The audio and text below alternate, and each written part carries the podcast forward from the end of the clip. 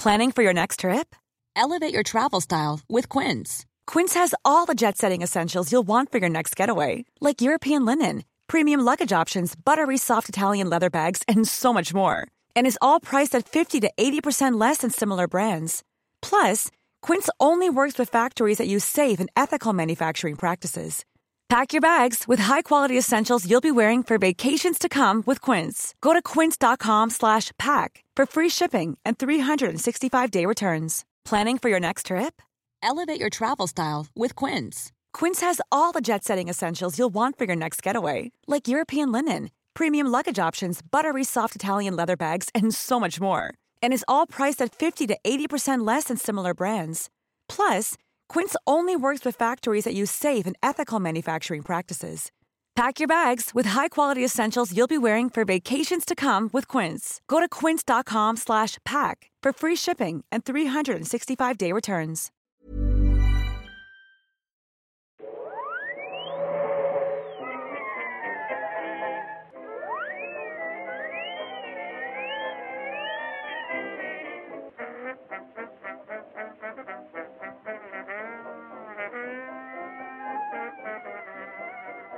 Då börjar jag bara i stort sett.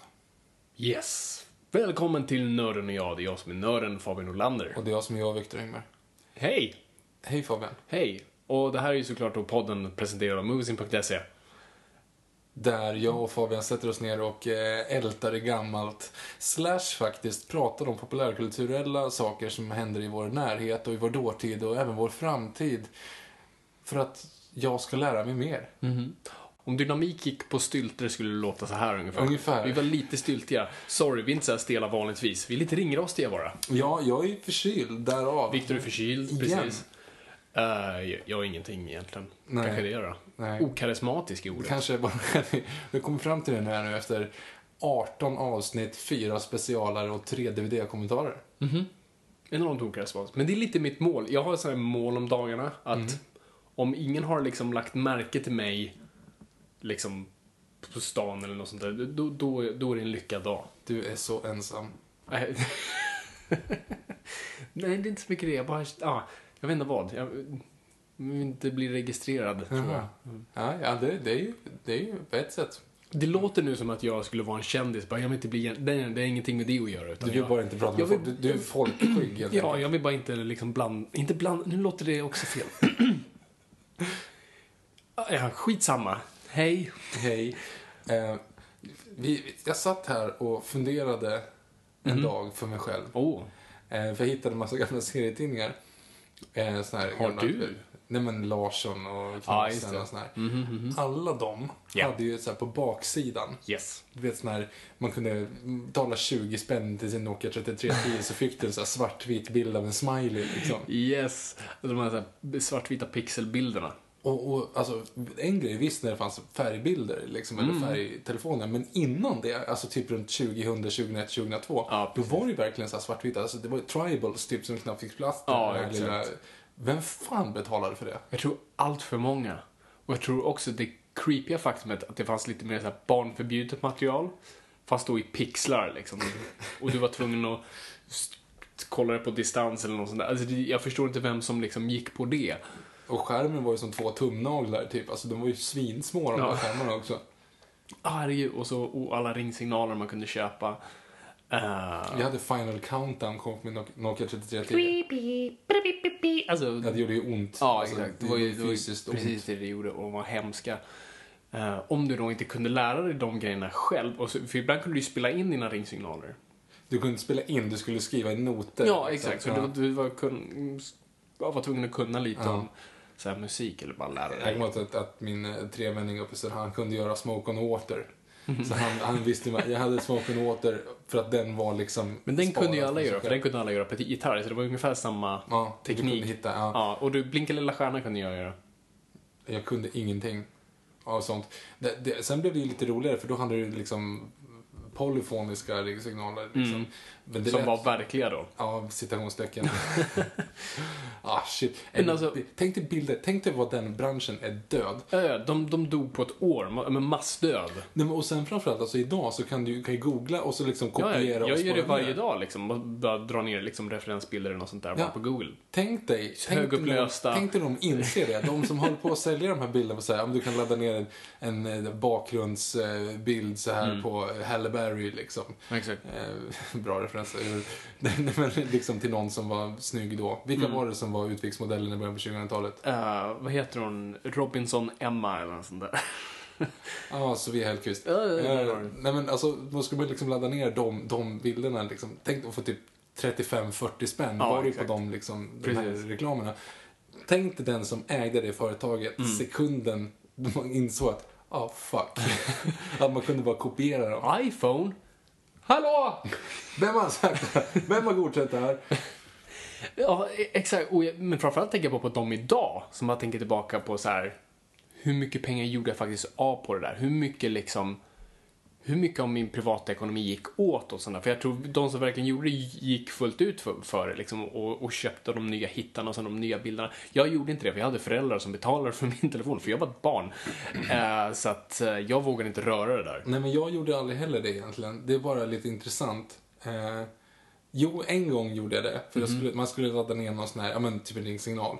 Eh, och då skulle man trycka, man fick ju ringa ett nummer så kunde man så här, trycka liksom så här. Vill du ha den här? Tryck det här numret. Eller det, det stod typ så här, Austin Powers, det var någon sån ringsignal. Nej, en sms-signal var det. Aha. Och då var det så typ, oh hey baby, någonting Jaha, sånt så det där. här är ganska långt in då? Då är det ju Nej ändå... men typ 2003. Nej, ja men det måste vara där någonstans. Nej, det kan det inte vara. Men ändå om någon säger oh yeah baby. Alltså det måste ju ändå vara... Nej men du hade den lilla korta, ah, skitsamma, det var den man kunde göra i alla fall. Okej. Jag menar såhär, mm, message from the dark side there is, Ja, just har ju den funnits hur länge som helst. Mm. Alltså, det var ju bara, det var en sån i alla fall. Och då skulle man ringa ett nummer, typ 34333 och så skulle man trycka Mm. på den och så skulle man såhär, ja men vilket nummer man hade och sådana saker.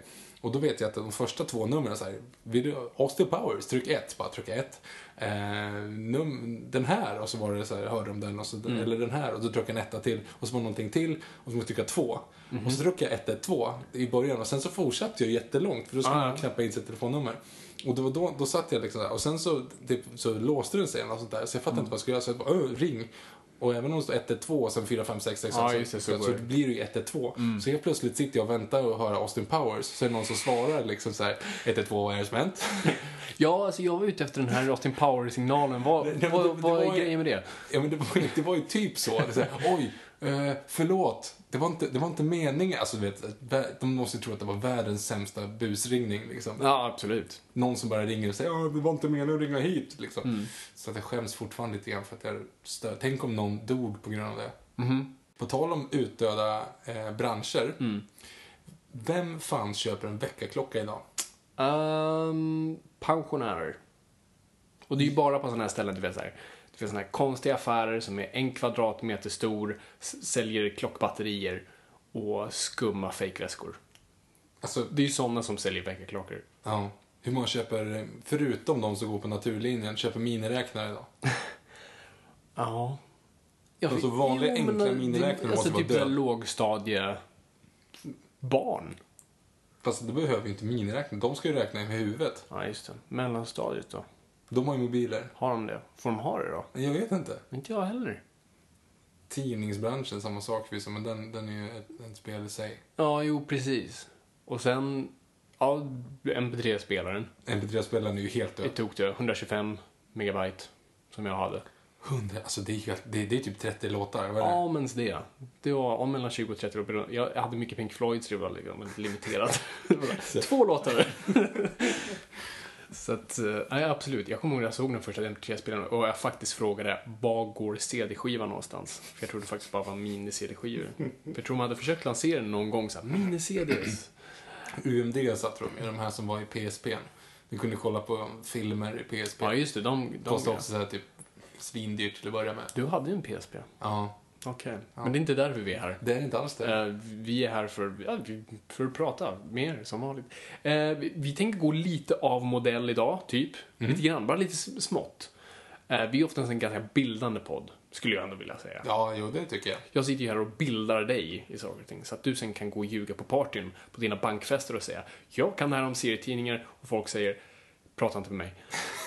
Ehm, Ungefär så är det. Ungefär så är det. Eh, utan vi ska gå lite off, men det är för att vi fick en rolig förfrågan. Ja. Och vi blev taggade och Ja. kände utmaningen. Ja. Men först vill jag ge credit where credit is due.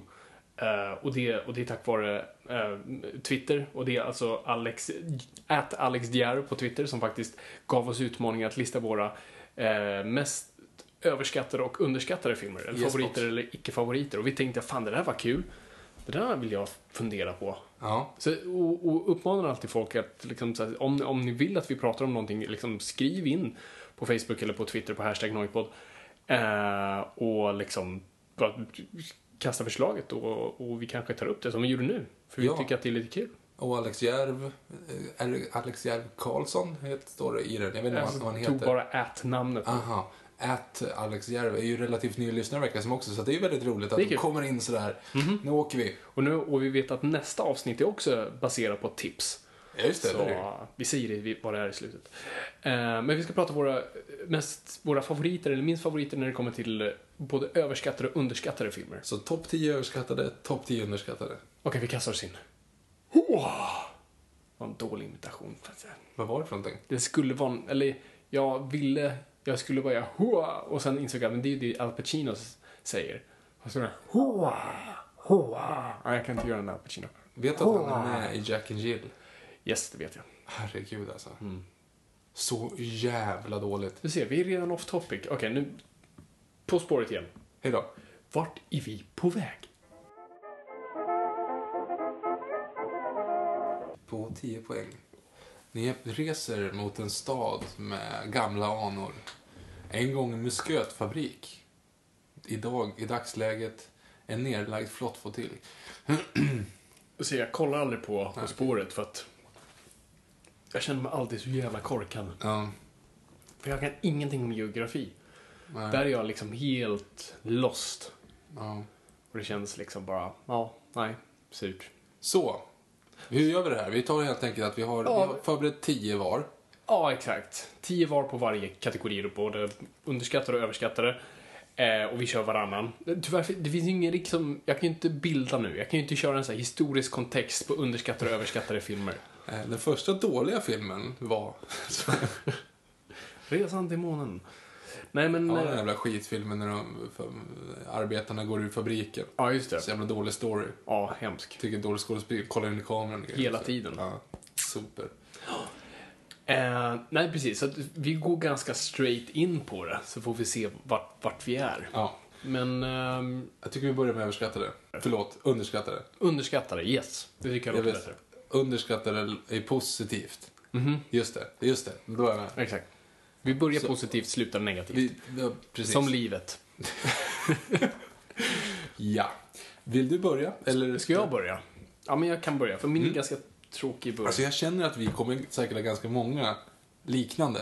Tror du? Eller liknande, men samma kanske till och med. inte bara Nu liknande. när jag kollar på den här, jag tror inte jag har en enda på den här listan som du har. Okej, ja men det är bra. Det är intressant. På alla fall den här, sen får vi se på, på överskattade Nej, det filmer. har du nog faktiskt inte. Nej, nej det har du fan inte. Eh, Så det här blir intressant. Det här Mm. blir intressant. Okej, min första är eh, Nummer 10 alltså. nummer 10. Ja. Precis. Exakt, vi börjar... Tionde Det här är alltså un, ö, underskattade filmer, topp 10, men min första är... alltså, Är ni med nu? Så tian är... Tian Ja. på den positiva negativa... Okej. Number 10. Jag vet inte vad jag... Me so like it. Sorry. Vet du vad, innan, innan jag sätter igång, vi börjar med kriterierna. Så att, så att vi kan så här, vad, vad, vad är en underskattad och en överskattad film? Bra idé. Så att folk vet Jag, vad det... Jag har gjort en ganska bra... Alltså jag har kombinerat ganska mycket. mm, jag med. Vissa är ju liksom, så att säga, som missas av general public. Alltså filmer som jag tycker att folk ska se. Okej, och inte nu fattar. pratar du underskattade. Underskattade, precis. Alltså om underskattade filmer. Så är det liksom, ja men, filmer som kanske inte har fått den uppmärksamheten de förtjänar. Eh, vissa är också så här, som har gått dåligt i box office, som liksom inte har varit, ja de är helt enkelt inga hittar. Vissa som kanske var en, en Alltså vad som är på, på överskattade egentligen, men vissa som har varit bra slash dåliga en gång, men i dagsläget är någonting annat. Om man tänker så. ehm, ja, vad har du för haft kriterier? Nej, men jag, jag tänker lite samma sak. Fast jag, jag har även filmer som är liksom hyllade och omtyckta. Mm. Men som kanske inte riktigt koms ihåg i vissa sammanhang. Så man pratar om en viss regissör, då kanske man drar de här, vissa, vissa titlar. Men man glömmer kanske en viss annan som jag tycker är det glömda mästerverket. Eller som kanske är min favorit. Så att ibland kan jag ta filmer som folk faktiskt älskar, men som bara glöms bort i vissa sammanhang. Så att det här handlar inte så mycket om, ah, den här filmen gick dåligt på bio och folk såg den inte, så därför är den underskattad. Och, eller den är hatad, så därför. Så det är en mix av både, av allt liksom. Jag har gjort också en kombination av eh, vilka filmer jag tycker är riktigt bra. Alltså, så att säga, det här är inte mina favoritfilmer på något sätt, utan det är mest Nej. bara i, i jämförelse med hur uppskattade de är i, generellt, så tycker jag att de förtjänar se och så mycket. Ja, nej men okej. Med det sagt, kör. Yes. Eh, först ut är, och det är ett ganska bra exempel på det jag menar. Paths, Paths of Glory. Konståkning. Nej, inte, nej, inte Blades of Glory. När Jaha, de det. hugger huvudet av någon med skridskor. Med eh, Will Ferrell och Owen Wilson. exakt. Inte Owen. Den andra, Napoleon Dynamite. Napoleon Ja. Dynamite snubben. Inte den. Ja, precis. Det glömda mästerverket. Ja, nej. Komiskt mästerverk. The Marx alls. Brothers hade gråtit. Eh, nej, men eh, nej, Paths of Glory, som är alltså Stan, en Stanley Kubrick-film. Och jag tror, och varför jag tar den är för att den alltid, när folk rabblar upp Stanley Kubrick, då säger man Clockwork Orange, 2001, Barry Lyndon och Eyes Wide Shut i vissa fall och sånt där. Men Paths of Glory, det känns som innan typ Doctor Strangelove och ens det, eller innan Lolita så verkar allt, verkar folk inte bry sig så mycket om hans filmer. Eh, så Paths of Glory är då den han gjorde med eh, Kirk Douglas, Michael Douglas pappa. Som, Jag har faktiskt inte sett den, där ska vara den måste du se. Ja. Eh, utspelar sig i första världskriget om just i de här skyttegravarna. Och där det just handlar om att man skulle bara gå upp ur de här skyttegravarna och bara gå mot fienden. Old style och bli skjuten. Och så är det några soldater som då inte gör det och får konsekvenserna utav det och det ligger på den här generalen också som har befälet över den här. Så det är egentligen typ en så här courtroom, courtroom drama, mer än en krigsfilm och det handlar mer om liksom det psykologiska mellan de här eh, männen. Och den är liksom bara så ofantligt bra fotad, skriven, regi- Du har alla bitar där och liksom, det är mest bara människor i rum som sitter och pratar. Vilket är ovanligt för en krigsfilm. Därför är den typ, om den inte är i alla fall en av mina absoluta favoritkrigsfilmer som faktiskt visar väldigt lite krig. Men om väl gör det så är det väldigt bra, realistiskt och snyggt för att vara den tiden. Jag tycker den passar på den här listan i och med att jag inte ens har sett den. Så jag tycker, Exakt. Ja. Men, men jag rekommenderar alla att eh, se den. Jag tycker det är en, det är en bra titt. Här kommer en film, min tia då. Ja. Det här är en film som jag i sig tycker är helt okej. men bara att den blev så totalt jävla ultrasågad. Mhm. Och det är Child 44. Eh, Jaha. jag tyckte faktiskt att den var, nej men jag ska säga så här, jag, när jag såg den nu på bio, och då hade jag inte, jag hade ju förvisso liksom, jag hade läst någonting att det skulle vara så jävla dåligt och allting skulle vara så, men jag tyckte inte att den var det. Jag tyckte faktiskt att den var rätt, relativt tight skådespelarmässigt, miljöerna var helt fantastiska, alltså jag, jag tyckte verkligen att det var, det var bra. Problemet den har, det är ju att alla snackar engelska med rysk brytning. I was mesmerized by her beauty. Ja, precis. Och det är det som fuckar upp egentligen hela tiden. Så att, alltså, jag såg med min sambo, hon satt ju bara och garvade hela, hon satt och garvade hela filmen igenom. Bara för att de inte kunde komma förbi eh, dialekterna. Och det, det tycker jag, så, jag tycker det är så synd om, om liksom Daniel Espinosa, för det, det är ju liksom, det är Gary Oldman, det är ju eh, Tom eh, Hardy. Tom Hardy, det är Rapace och Kinnaman och det är liksom Fares. Ja, alltså, all, och de, Fares är ju grym. Fares är ju riktigt jävla tung. Mm. Kinnaman är lite så här evil, väldigt väl evil sådär. Ja, ja. Men alltså jag tyckte att den var, och den var rätt, den var spännande, bara, alltså jävligt g- rå, gritty. Nej, jag gillade den Ja, Jag, var, jag har inte sett den. Jag vet att boken ska vara jättebra och jag vet att den blev söndersågad. Ja, men och, det, och det jag, tror, jag fattar inte varför den är så, men jag tror faktiskt att det är på grund av... jag av tror absolut dialek, dialekterna alltså, dödade lite skådespeleriet där. Jag tror inte Espinosa kunde liksom hålla dem uppe, för det, det krävs mycket. För det har ju kunnat göras tidigare, alltså kollar man på Schindler's list. Mm. Tappar bort det direkt, trots att alla går på liksom ganska hårda accenter. Mm. Det är för att Spielberg kan liksom balansera de grejerna. Och jag tror, det ger, jag tror Espinosa där, säger jag nu utan att ha sett filmen, men jag tror Espinosa inte riktigt kunde hålla det uppe. Och jag tror också att du har problemet att du inte har engelska som modersmål heller, faktiskt, när du, Ja, när du ska regissera det. För att det blir ju en helt annan grej, att du blir störd av det. Mm. Ja, precis. liksom. Du har ju två, liksom, då blir det trippelspråk nästan. Du är Ja, svensk som pratar med amerikaner, om ryska, alltså du vet, Ja, nej, men det blir, det blir rätt fel. lost in translation. Men, men jag tyckte, jag gillade den, eller jag tyckte att den var, den var bra liksom. Mm. Men men det är ingen topp-topp-film, absolut inte. Men den är inte värd att bli så sågad som den blev. Okej, det nu måste jag, måste jag gå och se den nästan. Blev jag lite intrigued. Det är för min trea. Mm. Tia. Spännande. Eh, då går jag på min nästa här då, på min mest underskattade filmer. Ja, vi går på skräckfilm. Eh, Instängd. Ah, Eller The Descendants. Descendant. Descendants? Descendant, tror jag. Eh, Vad heter den med George Clooney om hans fru som går bort? Heter den The Descendant? Nej, den heter Descendants. Descendants. Och det här är Descendant. Ja, The Descendant. Skitsamma, Skit, Instängd. instängd heter den på svenska. som en brittisk eh, skräckfilm. Eh, och jag såg den här under, under de bästa omständigheterna. För jag visste inte vad det var först. Det var en vän som visade mig. Vi hade den på filmklubben i min skola. Eh, och han sa liksom, du får inte se omslaget, du får inte se DVD, men du får inte se någonting. Och det öppnar med några eh, unga kvinnor som ska liksom, eh, grottklättra. Alltså de ska Ja, utforska grottor över en helg. Alltså mer som en så här, cave diving kallas det. Och det börjar som en så här, klaustrofobisk liksom, drama nästan och sen så tar den en totalvändning och du skiter på dig och en, en av personerna i eh, då, filmklubben började faktiskt gråta eh, för att det var för intensivt. Och, det, är alltså, och det, därför den är underskattad. Den var också omtyckt när den kom sådär, men, men sågs inte av så många. Och också en sån här, man brukar prata om modern skräckfilm inte är bra. Mm. Eh, vilket är sant. Men du har en film för bara under tio år sedan som, som kom och är liksom en av de starkaste skräckfilmerna som kommit på de senaste åren. Som är ändå ganska simpel, som inte är en av de här liksom tyngre. Utan det är en simpel plott. Med verkligen så här, från punkt A till punkt B. Skitintensiv, jätteläbbig och bara extremt obehaglig. Så det är en sån här film bara folk, jag tror, glömmer i skräcksammanhang. Som jag verkligen uppmanar folk att se. Om man har modet. The Guts. Yes. Ja, men... Har du sett den, Victor? Jag har inte gjort det. Vet du vilken det är? Ja, jag vet vilken det är. Mm. Vi får kolla på den. Ja, men jag vet faktiskt vilken det är. Nian här nu. Mm. Ehm, alltså, jag, jag känner ju också att det här, det här kommer bli. Um, slå mig inte. Watchmen. Um, Menar du att jag skulle film, slå dig? filmen, filmen Watchmen. Jag har ju sagt det tidigare att det är min typ näst coolaste, nej, tredje coolaste bi- bioupplevelse liksom. Eh, för att jag tyckte att den var ascool. När jag sett den en gång till i efterhand så kanske inte var riktigt så bra som jag minns det. Men alltså, det var typ första gången man på riktigt såg Zack Snyders, den här i ett större kontext än 300. 300 självklart ascool också.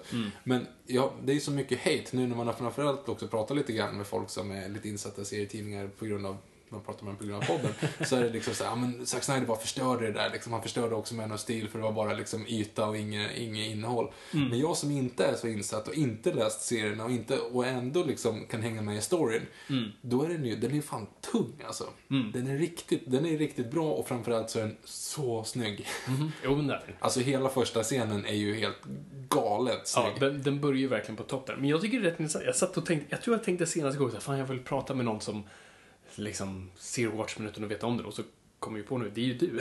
och vi sitter framför varandra varje vecka. Eh, och det är jätteintressant, för du är ju en person som inte visste om storyn innan och vad det är. Och jag undrar vad den filmen kommer vara om tio år. Då, liksom, då vi har skrapat bort lite de som, sådana som jag som liksom verkligen hade läst Watchmen och såg den lite som en bibel innan. Och jag är ändå en av de som tycker om filmen. Jag älskar den inte. Men jag tycker om den, för jag tycker den gör ändå...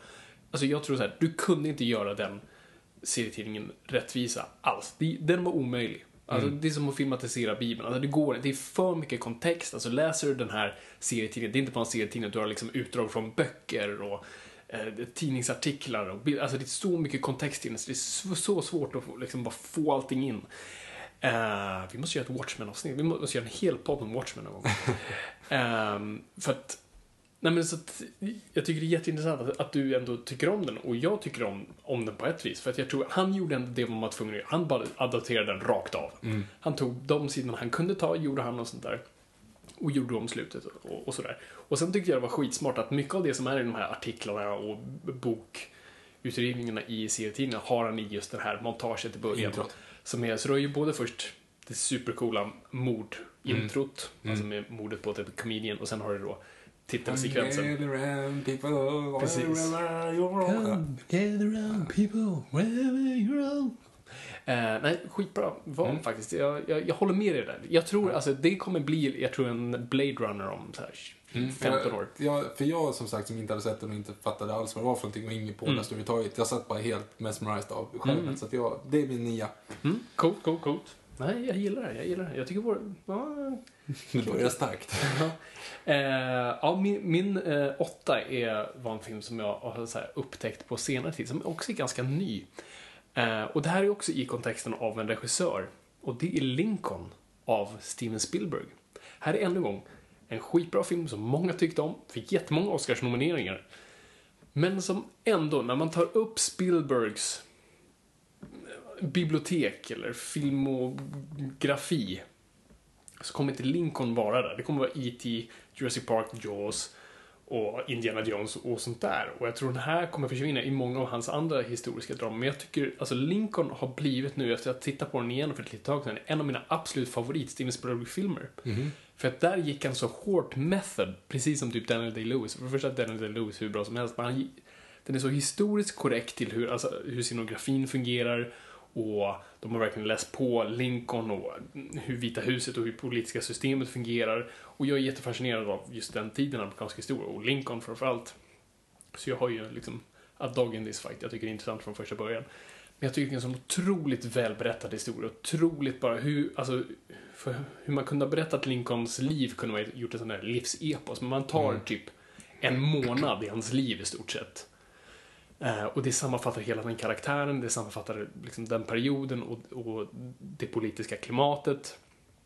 Och jag tycker den är bara så ofantligt väl. Bara den in, har, har du sett Lincoln? Att jag måste se om den för att jag såg den när vi skulle se inför Oscarsgalan. Aha. Du vet, Den började så här, du vet, halv fyra på natten. Vi var fem grabbar som satt i en studentlägenhet i Örebro liksom, och drack bira. Så, Åh, nu laddar vi, snart Oscarsgalan, vad ska vi kolla för film där? Någon som inte, jag har inte sett Lincoln.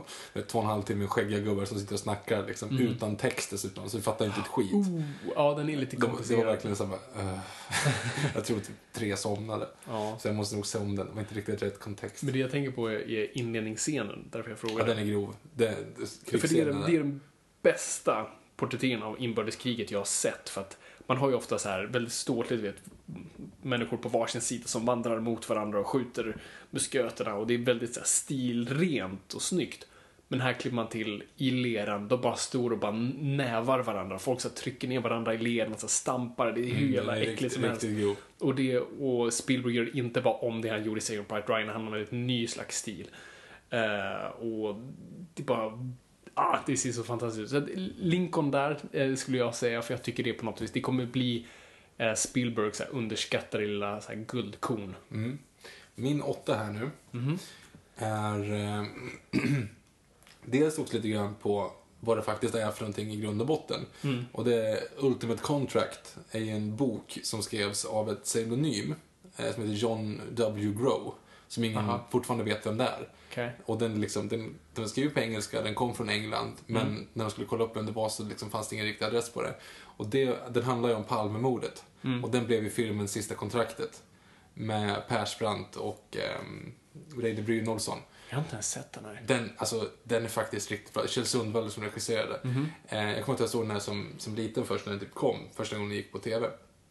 Och var helt liksom ascool. Eh, och det är ju liksom, det är ju en, en thriller i Palmemordet eh, land, så att säga. Så de tar ju upp en, en, ehm, en teori kring Palmemordet. Och man, ingen vet vem som har skrivit den. Det, det har varit snack om att det är Jan Guillou och det är snack om att det är G.W. Persson och sådana saker. Men alla de har ju typ sin egen version som inte är den här. Nej, precis. Och det här är lite så här, det är lite Sydafrikaspåret samtidigt som Christer Pettersson, samtidigt som så, här, så att man förklarar typ alla olika sådana. Jag tycker den är riktigt bra faktiskt. Oj, fan, nu, fan Viktor, din lista gör mig mer taggad än min. Vilket inte är så konstigt. Men jag borde se den här listan. Ja, det borde jag. Och sen så självklart, det är ju 90, det är svenskt 90-tal. Ja. Så att det är ju inte Tyvärr. svinbra liksom, Nej, actionscener och sånt. Men och Persbrandt är riktigt grym. Han kör Mm. liksom en, en downtonad Gunvald Larsson. Liksom. Ja, exakt. Eh, nej, jag gillar den så fan.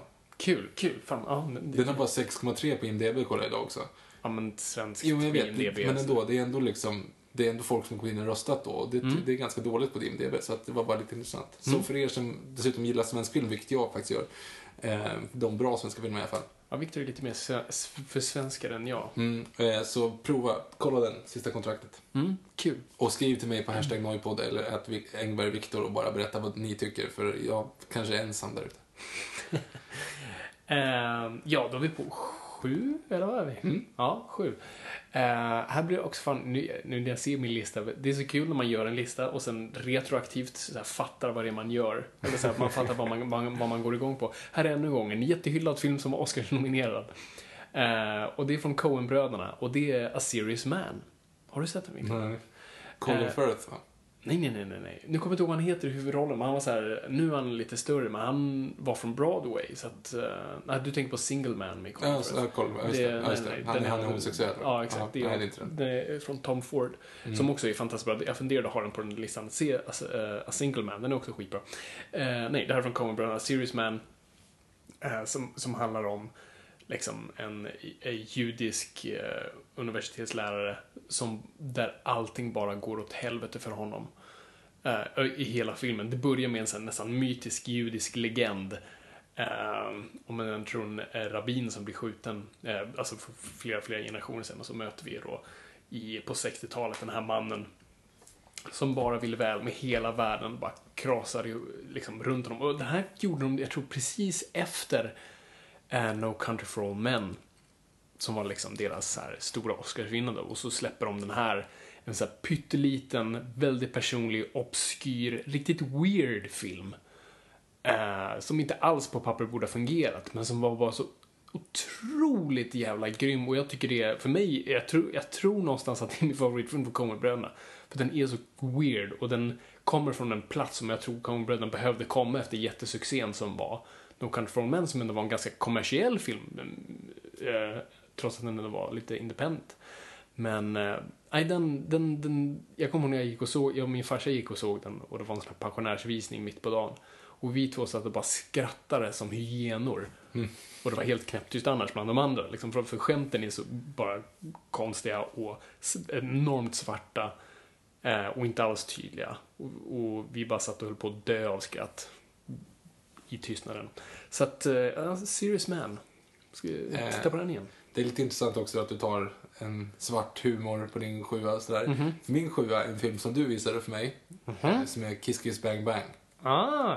Satan vad jag gillade den. Ja, Eh, jag märkte den var. Mm. riktigt, riktigt bra. Robert Downey Jr och Val Kilmer. Och Robert Downey Jr innan han blir Robert Downey Jr. Typ. Alltså, Ja, jo, precis. det är ju här är liksom ju- efter han, hans rehab, att han liksom Precis. kommer tillbaka och blir stor igen. Eller det här är ju innan Iron Mm. Man, men två, tre år eller vad det är. Ja, bara, 2015. jag tror något, ja, två år in. Ja, eh, den, den är riktigt bra. Lite så här, alltså det är en jättemörk komedi.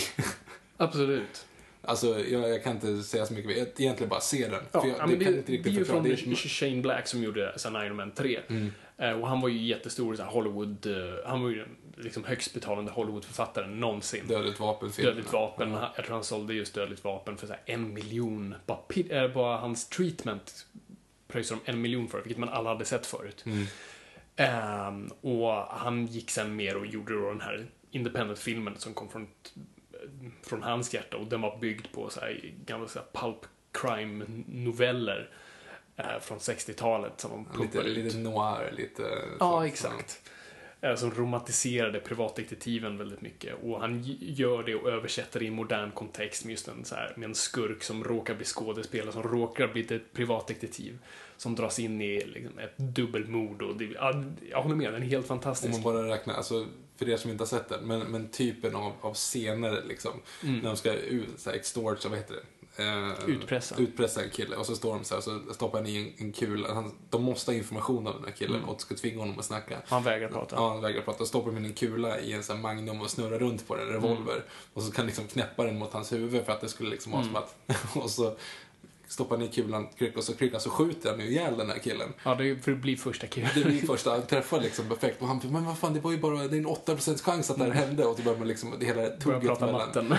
Och, och det blir en relativt så här, lång diskussion om matte. liksom. Det är bara, vem som lärde honom att rä- räkna. Äh, Ja, det, exakt. vet, det är på den nivån, så det är Mm. extremt mörkt, extremt dark. Men fan vad rolig den Jo är. men fan bra val där än en gång. Det är verkligen den så här Robert Downey Jr-filmen man om man gillar honom så är det den man ska se. Och också Shane Black och Dödligt vapen och sånt där. Jo, men han är ju Tony Stark, liksom. Ja, Alltså, man ser ju vad de gick Ja. igång på. Ja. Eh, definitivt. Så att, eh, ja, bra val Victor. Mm. Fan, jag, jag gillar din lista. Eh, Du vet inte vart det slutar än. nej, nej, nej. ja, nu går jag på en till regissör vars underskattade verk. Eh, den här kanske, nej, skulle du kunna ha den här? Jag vet inte. Eh, jag kommer prata Woody Allen. Ah, nej, Nej, du har ingen Woody Allen. Eh, Woody Allen, som alla vet, liksom, mästerregissör, fast ändå inte. Han pumpar ju ut en film om året och egentligen blir ju typ såhär var femte bra. Och sen är det liksom fem stycken skit, inte skitfilmer, men det är så här, de, de sviktar i, i kvalitet. Och han går oftast då på liksom, en bra film som oftast har något djup och sen blir det fem komedier. Eh, och det här var en film som kom, jag tror, 2005, 2006 och det var Matchpoint. Ah. Jag hade Midnight in Paris faktiskt förut, men Mhm. tog jag bort. Ja. Men den var ju ganska... ja, jag vet. Men Den- det var därför den ramlade bort. Ja. Men Matchpoint, för, det för varför jag, den var ju ganska hyllad och den fick, om den inte vann Oscar för bästa manus, men fortfarande när jag pratar med folk så är det väldigt många, det är väldigt olika åsikter om den. Antingen älskar du eller hatar den. Alltså de som jag pratar med, nu låter som att jag går omkring och pratar matchpoint med alla, men, men de som jag pratar med om, de blandar ihop det med Wimbledon, med Kirsten Dunst. Ja, just det. Två helt olika För det filmer. kom ju liksom två tennisfilmer, typ, tänkte man. Mm. Men det är ju inte det. Nej, nej, nej. Den har, inte, eller den har väldigt mycket med tennis att göra, men inte Mm. med, det handlar inte om tennis. Eh, nej, precis. För här tyckte jag, för vad jag gillar med Woody Allen och, och är samtidigt problem med honom, alltså han gillar att, han är lite som en sån här, vad ska man säga, nästan en Tarantino en Kevin Smith. Hur han kommenterar på populärkultur, eller snarare kultur. Hans filmer går oftast ut på att han går runt på, med en för ung tjej och, på ett café och konstgalleri och pratar om liksom Vermeer, eller Bergman, eller Picasso, eller eh, Fellini. Du vet, han pratar om, om kultur och konst. Mm. Och det stör mig oftast för att han är en sån duktig regissör i sig och det, han känns som en sån som kan så pass mycket att han inte vågar liksom, kasta sig själv in i ringen och göra någonting seriöst. Man måste alltid löjla bort det. Förutom när han gör något som Annie Hall eller Manhattan och den hatar han ju själv. Ehm, men Matchpoint tyckte jag var en av hans få försök att faktiskt, nej, nu ska jag göra en Bergman-film. Nu ska jag göra en seriös film där jag faktiskt berättar något. Jag ska berätta något om, eh, här, eh, om chans, om ödet. Och just metaforen med när en tennisboll träffar nätet och flyger upp. Så handlar det inte någonting längre om eh, prestation eller begåvning, utan det är helt upp till ödet på vilken sida den kommer landa. Vilket också återanvänds så jävla Precis, i det, filmen. det så- kommer ju tillbaka sen. Ja. Eh, och det handlar om tur och otur och sånt där. Vad är tur och vad är otur? Och han faktiskt utforskar det ämnet stenseriöst rakt igenom. Och gör en film som börjar som en romantisk historia som sen tar en konstig vändning och blir enormt mörk, blir enormt obskyr. Eh, och jag bara älskade det med den filmen. Jag älskar fortfarande den filmen just för att fan, Woody vågade äntligen liksom kasta in, för han har sen en väldigt nästan Shakespeare-aktig tredje akt. Mm. Där det är att prata med spöken och, pra- och liksom verkligen prata om döden på ett helt annat sätt än vad han gjort innan. Och uh, nej, Matchpoint är en riktig favorit. Den gillar jag jättemycket också, så Mm. den kan jag också rekommendera för er som inte har sett. Min sexa här nu är ju, ja, ehm, A History of Violence. Eh, den här, den blev ju relativt hyllad. Ja, jag visste inte att du hade sett den här. Jo, alltså den blev ju liksom rätt uppskattad Mm, då. Absolut. Eh, Väldigt och- gillar. Och när, det- när man tänker tillbaka där, det är ändå det är tio år sedan den kom. Ja, det är det väl. Mm, Och exakt. när man tänker tillbaka nu så tänker man att Viggo Mortensen, alltså nu, nu, det här är liksom inte ett så här, eh, vetenskapligt korrekt det här är ju egentligen när jag tänker efter, utan Mhm. men det är bäst när man pratar med allmänheten överlag så känns det som att Viggo Mortensen, ja men vadå, Aragorn, Ja, exakt. alltså, nej men han gjorde ju fler filmer. Han ju- Hidalgo. Nej, Ja men, ja, men precis, Hidalgo, och så är det, är ju Hidalgo som är den som är den stora. Mm. Men han gjorde ju den här och Eastern Promises. Ja. Och Eastern Promises är han ju riktigt grym i också. Och det är ju också, måste vi på, det är två David Cronenberg-filmer. Ja, ja men han, han är ju, och han är ju så jävla grym i A History of Violence. Ja, absolut. Och hans fru nu som heter Vera Farmiga är det va, som är frugan. Ah, Eh, jag tror nej. Där. Är det? Ja, jag tror att det är det. Kommer inte ihåg. Jag tror inte. Ja, Ja, skitsamma. skitsamma. Alltså den kemin och hela den här plotten där det handlar om att, det är i alla fall, han är en, en man i en småstad som har ett café och allting är liksom lugnt. Ja, och en kär Och familjefar. kär- Och allting är helt perfekt. Och i 20 minuter får man reda på hur perfekt hans liv är. Mm. Och sen så kommer det in en rånare. Eh, in på hans eh, café och han typ nitar rånaren. Han övermannar rånaren eh, och bara liksom så här, ja men räddar caféet typ. Så kommer lokalnyheterna dit, filmar honom och säger att den här mannen räddade honom. Han försöker bara, nej men jag gjorde ingenting, jag gjorde ingenting. Och sen då några dagar senare så står en så maffiaboss i hans café och säger men du, du heter ju du heter ju någonting annat, du heter Peter. Och du, min, du har varit maffia hos mig, liksom. du har varit och slagits för mig. Liksom. Och han bara toknekar. Och sen så fortsätter filmen. Ja, Alltså. Vem är han? Ja, precis. Och den är, så, den är ascool och man sitter som på nålar hela tiden och jag älskade den. Ja, fan vad kul. Jag visste, sagt, jag visste inte ens att du hade sett den här. Jag älskar den här filmen också. Jag tycker Mm. den är helt underbar. Jag är ett jättestort David Cronenberg-fan och jag satt också och funderade på om jag skulle ha en David Cronenberg-film. Men eh, det hade jag inte. Um, men jag tycker den är, är skitstark och det var verkligen back to form för Cronenberg. Och jättebra prestationer och särskilt sen från William Hurt. Ja, oh, ja. Eh, som jag tror, han var Oscars-nominerad och jag tror han slog rekord för minst tid att ha varit Oscars-nominerad. För han är typ med fem minuter. Ja, han är Alltså, inte med alls. Nej, precis. Och, och sista akten där är hur jävla bra som Ja. helst. Ehm, nej, skitbra film. Du, som du säger, man sitter på nålar och det är en jättebra film som handlar om identitet och vad identitet är och är det vad du gör eller vem du är som gör, gör vem du är. Uh, tycker den är skitintressant. Mm. Bra val än en gång, Victor. Tack. Kudos! Tack. Klubben Eh, för inbördes beundran. Ja, exakt. Välkommen till Noipod. Um, Okej. Det är nummer sex, va? Nu va? Fem? Sex? Nu är det num... Nej men det där var nummer sex, nu är det nummer fem. Nu är det nummer fem. Ja. Eh, nu går jag svenskt. Mhm. Mm. Och jag går på Hasse och Tage. Aha, nej. Okej. nej, Du blev lite orolig där. Ja, lite grann. Ehm, nej men eh, Hasse och Tage som alla känner till, det är ju liksom att han gör en brygga och släpp fångarna loss, det är vår och ehm, ja, de har gjort Äppelkriget. Äppelkriget och alla de där. Men den filmen som alla glömmer, som är deras mästerverk, och jag menar verkligen mästerverk, är Picassos äventyr. Ja, jag förstod att du skulle ha. Eh, det är nog min, alltså i alla fall topp tre bästa eh, svenska filmer som har gjorts. Och fan topp 10 bästa komedier som någonsin gjorts. Mm. Och jag tror inte många vet vad Picassos äventyr är. Och det är exakt som det låter. Det är, det är så Hasse Tage som gör ett porträtt av Picasso och hans liv.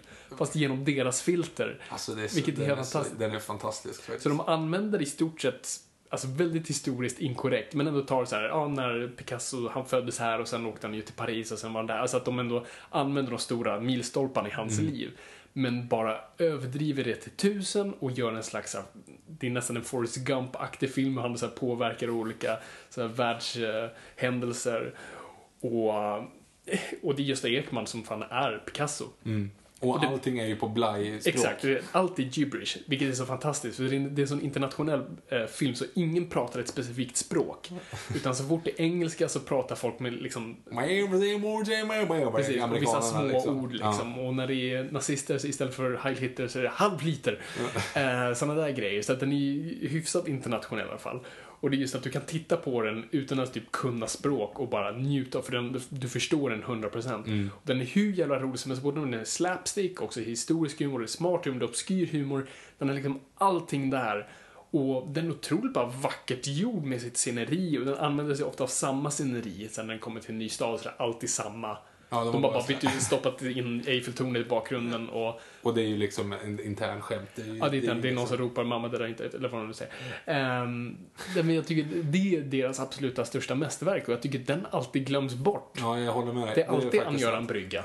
Men det är aldrig Picassos äventyr. Och, Och sen, ja, För er som inte har sett den då, så typen av humor liksom, är Mm. ju, det är ju en berättarröst som är då på svenska, så, Ja, som exakt. liksom berättar vad som händer för Picasso. Och då är det ju den här, som idag är en klassiker, men, men när det kommer ut liksom så här, Picasso tog en lång promenad och då går han ut och så går han bara Mm. typ runt en, en fontän och går tillbaka så här, och säger berättarrösten en lång promenad och då måste han gå längre liksom för att det, det är den typen av humor. Mm. Ja, fast det är också det är lite att uh, undersälja den. Det är, Ja, det är lite vet. smartare än men, det. ja, men jag tycker ändå att det, Men det är var den grej. jag kommer ihåg som var Och sen har liksom- du den absolut sista akten, så bara den typ den gör en helt annan omväxling och gör en jätteslapstick-grej. med doktorn. med doktorn.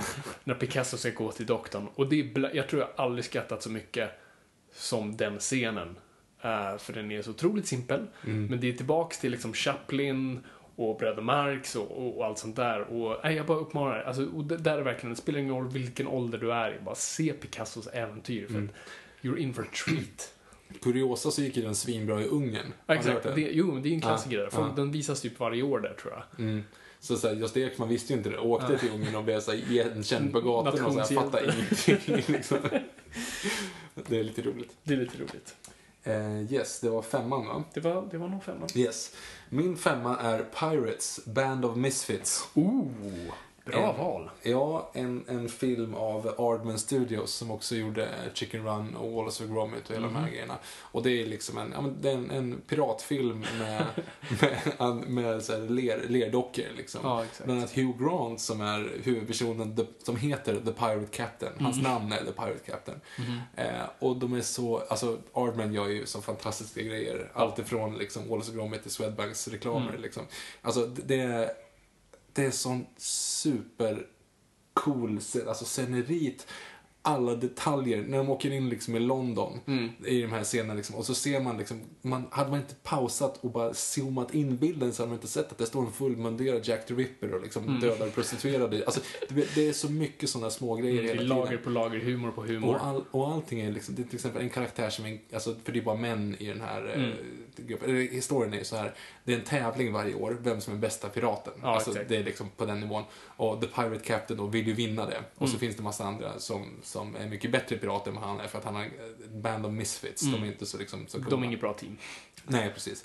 Eh, och då så eh, går det egentligen bara ut på att, att han försöker vinna den och råkar hamna i London på så här världsutställningar och det, det, han träffar Charles Darwin och han, nej, det, det, Mm. Och det är här som är grejen. Det här tycker jag är det bästa. Han har ju en, han har ju en papegoja. Han tror att han har på papegoja. Men det är inte. Det är ju den sista dronten.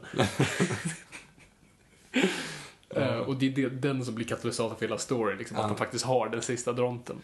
Som de inte visste om heller. Nej, liksom. för de säger ju här, “She's fat”. She's big bone. Eh, som, nej, som heter Polly också. Nej, Polly. den, är, den är helt fantastisk. Eh, den det är svårt att beskriva för det liksom... Ja, det, du måste bara se. Men det är absolut det är en underskattad film för att det är, alltså när man tänker på barnfilmer och bara komedier och framförallt Armen-filmer, alltså just man tänker Wallace and Gromit Shaken Chicken Run, men och ja, alltså och väldigt sällan Pirates. Och jag tycker den är, ja, det är min favorit Och den av fick, deras. den fick 6,7 på IMDB, eller den har 6,7 på IMDB, vilket är ganska dåligt också för en sån Det är typ av ganska, film. fan, har den bara Ja, så den lite? Det är det som är så konstigt, för att den blev inte så uppmärksammad här. Den, jag kommer inte ens ihåg att den gick på bio. Nej, Alltså jag vet inte ens om det finns en svensk översättning till exempel. kanske inte gör. Så att Men den, om det finns det så skit i den ändå för att kolla på den amerikanska versionen. Alltså Mm. för att den, den är jättebra. Ja, då, då tackar vi för det. Då är det alltså nummer fyra. Eller hur? Ja. Uh, jag nämnde Kevin Smith lite tidigare. Och nu ska jag göra det igen. Uh, Kevin Smith är ju verkligen en sån här hit and miss-regissör. Jag tycker om honom jättemycket. Både hans filmskapande och hans poddskapande. Han har ju jättemycket podcast. Uh, men jag tycker väldigt mycket om hans filmer. Men jag är också medveten om hans liksom failures. Alltså Mallrats och Jersey Girl och, och Cop Out och allt det där. Men de filmer han väl gör bra, gör han skitbra. Och den jag tänker nämna är Red State. Och den här vet jag att du inte tyckte om så Nej, mycket. jag gillar inte den. Men jag älskar Red State. Jag tycker den är hur bra som helst. Och, och framförallt bara storyn bakom det är så jävla bra för att Kevin Smith som på något vis är kungen av 90-talet med Tarantino på ett vis. Liksom, som 24-åring gör Clerks som blir en jättehit. Han gjorde den liksom för små pengar och den blev superhit och sen blir, får han liksom göra Hollywoodfilmer fast på sitt sätt fortfarande. Och det är väldigt få som har fått göra det. Eh, och sen går karriären lite neråt och han tänker, han får erbjudande att regissera en film han själv inte har skrivit, vilket aldrig hänt. Och det är den här filmen Cop Out med Kevin Smith, eller Bruce Smith. Bruce Willis och, eh, och Tracy Morgan. Och de gör en, han har en jättedålig upplevelse, ganska känt med Bruce Willis. Som, de kom inte alls bra överens. Och jag rekommenderar bara, go, bara youtuba den storyn. För han har berättat den flera gånger på scen och sånt där. Eh, och filmen blir totalsågad. Och den är skit. Alltså det är en skitfilm. Och han blir verkligen knäckt av den Mm. kritiken. Och går lite under jorden och svär att han aldrig ska göra film igen. Men sen säger han att han ska göra en sista film. Nu vet vi att det här inte är sant för nu kommer han göra typ tre filmer på tre år. Eh, och han har gjort två till sen dess. Ehm, och det ska inte vara en komedi den här gången för som han är väldigt känd för. Det kommer bli en skräckfilm säger han. Och det är den här Red State. Och det är en ganska, eh, ja, alltså för er som känner till The Phelps Family. Alltså Phelps-familjen i USA, det är de som går runt på begravningar med sån här God eh, hates fags. God hates fags och, Mm. och sånt där. Eh, riktigt horribel eh, familj. Och han vill göra en grej på det. Och, det. och det utspelar sig i en sån familj. Några unga pojkar som bara vill ligga blir bortrövade till en sån församling. För att offras i stort sett. Eh, och jag tycker det är en skitcool film som pratar om religion. Eh, om, om regering, liksom, om auktoritet. Och framförallt människor. Det är det jag gillar med den filmen. Att den på något vis eh, ser ner på auktoritet och religion och regering men hyllar människan. Man, man älskar vad man, säga, man älskar syndaren men inte synden. Eh, och jag tycker den på något, på något vis har en väldigt stor optimism i sig. Trots en väldigt pessimistisk liksom. Oj, nej det, så, Inramning. det såg inte jag alls kan jag säga. För det är en film som, som också bara växlar om totalt. Den börjar som en ganska obehaglig, klaustrofobisk, nästan skräckfilmaktig. Och sen blir det en actionfilm. Mm. Och sen blir det en drama. Och, och sen blir det eh, nästan en courtroom-drama över det. Och den växlar om. Jag tycker den är asball och jag tycker den är väldigt underskattad av hans film. Som alla hans filmer. För den kom och det var många som gillar den, men många som inte gillar som allt han gör. Tarantino älskar den bland annat. Eh, och jag tycker den, den, den glöms bort ofta. Och jag, jag, tycker den är asball. Du, du visade den här för mig och jag bara satt och liksom så här.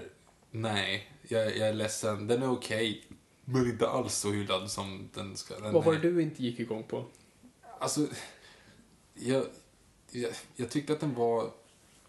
På, någon- jag vet inte riktigt. Alltså, om man tänker så här, den börjar ju som lite, det, det är tre grabbar som ska möta upp en, en brud på nätet för att ligga med henne Mm. liksom, för att de ska typ bli av med oskulden eller något sånt där. Ja. Och de blir tillfångatagna och ska bli offrade. Och, och då blir det som att så här, okej, då följer man de tre först och sen Mm. så typ bara följer man inte dem alls, så följer man någon helt annan, så blir det en ny huvudperson och sen så blir det det här att de belägrar ett hus och så Mm. följer man någon helt ny person när det var 20 minuter kvar av filmen. Och så blir, Mm. alltså, jag, fatt, jag visste inte var jag skulle ta vägen. Jag, visste, jag, jag, blev bara, jag tyckte det var krångligt. Ja, okej. Ehm. Ja, men den, den är inte för alla. Och det, där har vi jag nämner den. Sen måste jag bara tillägga slutet. Eh, Precis innan slutet. Det kommer en sekvens mot slutet som gav mig typ nästan en ångestattack. För jag trodde att filmen ljög för mig. Alltså, jag kan inte riktigt förklara för ni måste se den här serien. Men jag fick en sån panik, ångest nästan eh, själslig panik. Oj, jag vet inte ens vilken scen du menar. Ja, vi berättar sen. Eh, för jag kände att filmen berådde mig, eller förrådde mig, förlåt, Ja. förrådde mig. Vilket den sen inte gjorde.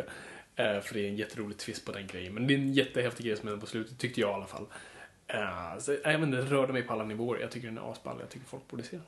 Nej, jag, jag Den är inte för alla. Se, men säg så här, se den. Det är självklart. Alltså se den. Den, den är intressant. Men jag, jag tycker att den blir lite väl pretto. Liksom. Nej, Mm. ja, nej, jag Mm. gillar inte den. Eh, Jag kan få äta upp det här på min etta kan jag säga. Dock när jag sa pretto. Eh, min fyra, Mhm. inga hatmejl. Prometheus. Ja. Eh, mm. Jag gillade den jättemycket, återigen. Eh, jag satt på, alltså, jag såg den två gånger på bio. Alltså, första scenen, när du bara åker över det här karga landskapet och hör den låten, introlåten som är liksom soundtracket, så jävla bra. Och hur de gjorde liksom The Engineers och hela den grejen. Alltså, det, det är så jäkla coolt. Och sen så älskar jag hela Alien-serien. Och det är bara, nej men, jag gillar den som fan. Och de tar upp liksom det här som, som sci-fi-filmen ska vara, som du säger åt det är en massa Mm. så här, back, alltså, det här ska handla om både science och fiction. Liksom. Mm. Det ska handla om våra egenskaper, så vart kommer vi ifrån, de världsliga frågorna. Eh, du har en helt fantastisk, eh, oh, shame, vad fan heter han? Herregud, Mm. bästa skådespelaren som finns. Michael Fassbender? Ja, Michael Fassbender. Alltså en helt fantastisk Fassbender som bara går omkring som den här roboten då som har typ eh, existentiella problem. Och Mm. jag gillar Noomi Rapace. Den har några problem. Den har att, att folk inte kan springa åt sidan. och de har några grejer med, så här, med utvecklingar av, av foster och, och Mm. lite såna här Operationer. Operationen är sådär, men scenen är väldigt obehaglig. Sen Mm. verklig, verklighetstroget är det absolut inte. Mm. Men den scenen är ju för jävla obehaglig alltså. Absolut. Nej, men definitivt. Men Och sen det- så är det ju faktiskt, som för att rädda Ridley Scott här, det är ju en del i en serie, Mm. har ni sagt hela tiden. Så vet jag inte om det är en, en cop-out, runt- Mm. alltså att försöka göra det. Men det lämnas ju väldigt mycket trådar. Mm. Men jag tror och hoppas att det är meningen. Mm. Att de ska liksom plocka upp det, för det kommer en Prometheus 2, det kommer till och med en Prometheus 3 innan första Alien ska in i, i grejen. Så den Ja, gillar jag. alltså det är det som är lite grejen för mig. jag håller med mycket du säger, jag kommer kommentera mer. Men just den där grejen håller jag inte med om. Jag tycker en film alltid ska stå på egna ben. Man kan aldrig säga... Det, ja, men det gör den ju. Jag här, tycker att den gör det. Det, det, det är massa plot holes här, men vi kommer fylla ur Nej, men det är inte, senare. nej, nej, det är inte plot holes. Det det är, det är att det oknutna, o, alltså det är lösa trådar, oknutna trådar, bra, bra svenska. Det är en massa lösa trådar Ja. som liksom sticker ut, som kan sticka vidare liksom. Ja, och ja. det tycker jag man får lämna. Det spelar ingen roll. Det är inga plot holes utifrån det, den aspekten. Okej, så du stör inte dig på det? Nej. Okej. Nej, Ja, nej, ja, utan det, jag menar, det jag menar är liksom det här, hela den här grejen med Kevin Bacon. Herregud, vad är det för människor som är med i den här jävla... Guy Ritchie? Nej, Guy... Guy Pearce? Guy Pearce. Guy Ritchie Madonnas. Alltså, Guy- Pearce, hela Mm. den grejen att han är med är jättekonstigt, till exempel. Alltså, det, det. Ja, det fyller ingen funktion Mm. överhuvudtaget. Nej, precis. Men, men det funkar, men det är lite dumt. Förhoppningsvis så visar det sig att det inte är dumt, om man säger så. Alltså jag tycker med sån här, när folk just klagar på plot holes. Jag är lite allergisk mot folk som säger det är så mycket plot holes. Alla filmer har plot holes. Frågan är bara, är filmen tillräckligt förhäxande och bra för att du ska ignorera dem? Alltså Dissekerar The Dark Knight så har den hur mycket plot holes som helst. Dissekerar säkert Citizen Kane och Gudfadern kommer inte ha plot holes. Men de filmerna är så bra berättade så att du bortser från det. Problemet med Prometheus var att det var dåligt berättat på manusstadiet. Den hade jättemycket bra saker i sig. Det, det finns en bra film där inne någonstans som väntar på att få komma ut, likt en Alien. Ehm, och jag gillar också det, just sci-fi-biten av det. Just att den, den pratar om var- vart vi kommer ifrån och den utforskar någonting vi inte har sett förut. Och jag gillar det också, att det inte är, den vill inte vara Alien, den ville vara någonting annat. Men problemet var när den ville vara Alien, den ville ha sin kaka och äta den också. Men- och det var de bitarna jag inte gillade. Den hade varit skitbra om den hade bara varit sig själv, hennes egna grej. Och jag tyckte de bara sabbade den med för mycket, liksom, för mycket plott, för mycket saker skulle hända. De, de, för de var tvungna att få liksom, sin skräckbit av det. Eh, då är vi på nummer tre, va? Yes, box. Eh, nu går jag svenskt igen. Oj, nu, vad fan. Åh nej. Peter Dalle. Ja, Tog jag den? ja, Sorry, skenbart. nej. Nej! Ja, då vet jag vilken du kommer ta. Ja. Men vad bra, då har vi båda Peter Dalle. Mm. Alltså jag älskar Peter Dalle. Jag tycker han är en av, alltså om vi pratar om underskattade, men en av de mest underskattade regissörer slash manusfattare vi har i det här landet. Och vi har bajsat på honom. Ehm, jag tycker han är otrolig, alltså även i hans komik. Han har alltid någonting bakom hans komedi och han vill alltid berätta något, oavsett hur löjligt det är. Och jag tycker det, det som är centralt i hans filmer och hans komik och allvarliga filmer, det är kommunikation. Kommunikation mellan människor och misskommunikation mellan människor. Hela Yrrol handlar om det. Liksom nazisten och romen som, som är blinda, som går tillsammans som ett kärlekspar. Bara där, liksom. Du har allt det där. Och hela Yrrol-filmen pratar just om så här, kommunikation mellan människor. Och sen har du ju ogifta par som också pratar om det. Men det jag vill ta upp är Skenbart. Skenbart är en sån fantastiskt bra film. Och jag kommer ihåg när den kom ut och jag kommer ihåg att jag inte var superförtjust. Jag kommer ihåg att vi pratade om så här, den var inte så rolig, alltså den hade inte så mycket skämt. Nej, men då satt man bara och väntade och hoppades på Robert Gustafsson liksom. Jo, precis. Att han ska snubbla omkring. Vilket han hade en del att göra av. Liksom. Men det man måste komma ihåg att vad han har gjort är en Hitchcock-film med lite skämt i sig. Det är en otroligt bara väloljad så här, mordmaskin. Eh, likt Hitchcock. Alltså det är ju en väldigt simpel story. En bokrecensent sitter på tåg. Ska till Ska ner i, han ska ner till Berlin att Berlin. bygga upp nya Europa. Ja. och håller precis på att skriva sin recension på Pippi Långstrump. Och vi ska inte, och, han ska inte rekommendera den i alla fall. Nej, jag tycker att Pippi är helt obegriplig. Möjligtvis går det att göra en spin-off på de någorlunda begripliga karaktärerna Tommy och Annika. men, men annars är det bara att skrota den här du vet, småbarn, ensamstående småbarnsföräldern från någon förort här som inte kan skriva liksom. Precis. Ja. Och det handlar om den här karaktären som vill bara, han vill inte bli sedd, han vill bara åka ner, bara liksom sitta på det där och komma fram, men ändå hamnar han i allas väg, sabbar för alla. Han vill ju bara vara snäll. Han vill ju bara vara snäll, men ändå så bara sabbar han för alla och blir den mest hatade personen på det tåget. Och sen knyter in en mordhistoria mitt i alltihop. Mm. Och även en gång så pratar de om vad är kommunikation mellan människor? Vad vill jag förmedla och hur, går det, hur blir det fel? Och hur översätts det i andra sammanhang? Och jag tycker det är en otroligt magisk film och jag tycker det är bara... Ja, jag är så glad att den finns, att den gjordes här i Sverige och jag tycker det är synd att vi bara inte hyllar Peter Dalle mer för den som mästare han är. Jag älskar också Skenbort faktiskt. Och just, alltså, sen kan man ju ta några såna här lite enklare slapstick-humor och så, men det finns ju också, det är den filmen som har följande konversation i sig, eller dialog i sig. Mm. Nej, nu får det räcka. Att förgifta flyktingar, att lemlästa krigsmä- krigs, krigshjältar. Vi kan alla ha en dålig dag. Men att leka med nödbromsen. Nej, nu blir det rapport om min herre inte har en jävligt bra förklaring. Och då svarar Gustav Hammarsten. Jag såg tomten.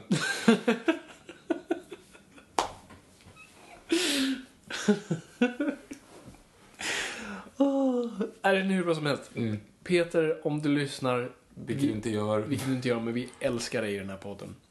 För guds skull. Jag bodde nära dig ett tag och jag brukade se gå ut med din pudel och jag ville bara skaka din hand. Var det inte, chihuahua, var det inte en mindre liten chihuahua? Ja, kanske en Jag chihuahua eller pudel. liten. Kommer inte Jag ihåg, kissnödig jämt. Mm. Skitsamma. Ja. Min trea, som jag egentligen bara tänkte, se- tänkte bara säga namnet och sen så tänkte jag lämna över till dig typ. Mhm. eh, är In Her Majesty's Secret Service. Ooh. Eh, inte, för att, Nice. inte för att jag tycker att det är en av de bästa, alltså det är en av de bättre Bond-filmerna, lätt. Mm. Men jag tycker inte att det är en helt fantastisk film. Men den har fått så jävla mycket skit. Mm, vilket är helt oförtjänt. Ja. Jag, tycker att den, jag tycker att den är bra.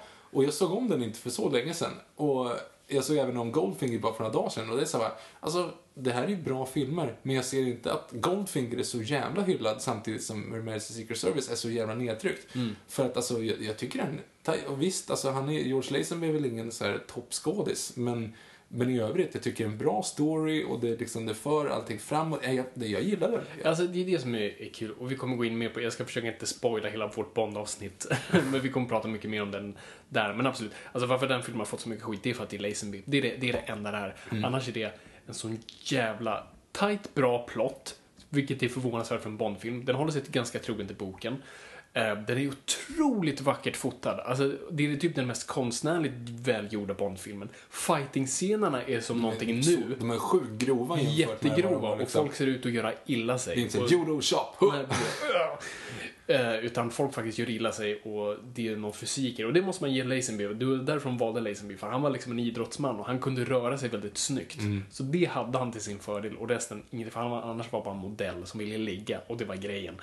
Det Eh, fick han säkert också. det jo, men det, har han, det, det är det enda han gillar att prata om i intervjuer, hur mycket han fick le.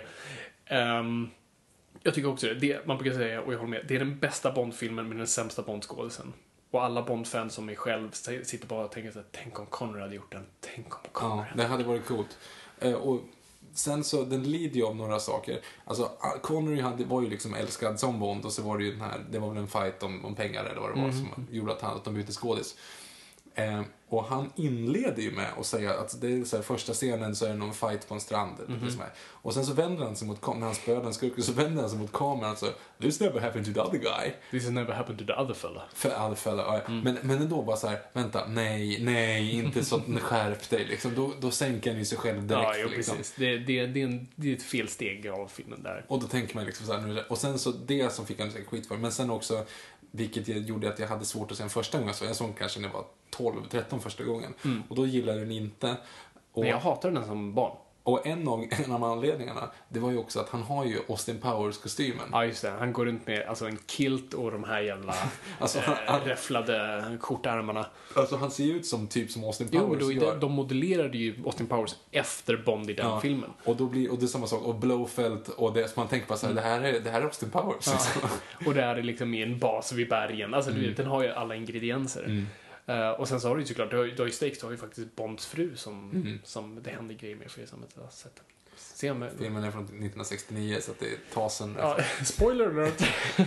50 år senare. Ja, precis. Nej men äh, jättebra val. Mm, Jag den tycker jag. jättemycket om Her Majesty's Secret Service. Mm, jag vet att du gör det, därför jag inte vågade lämna, riktigt lämna den. Okej. Eh, min nummer två är The Conversation.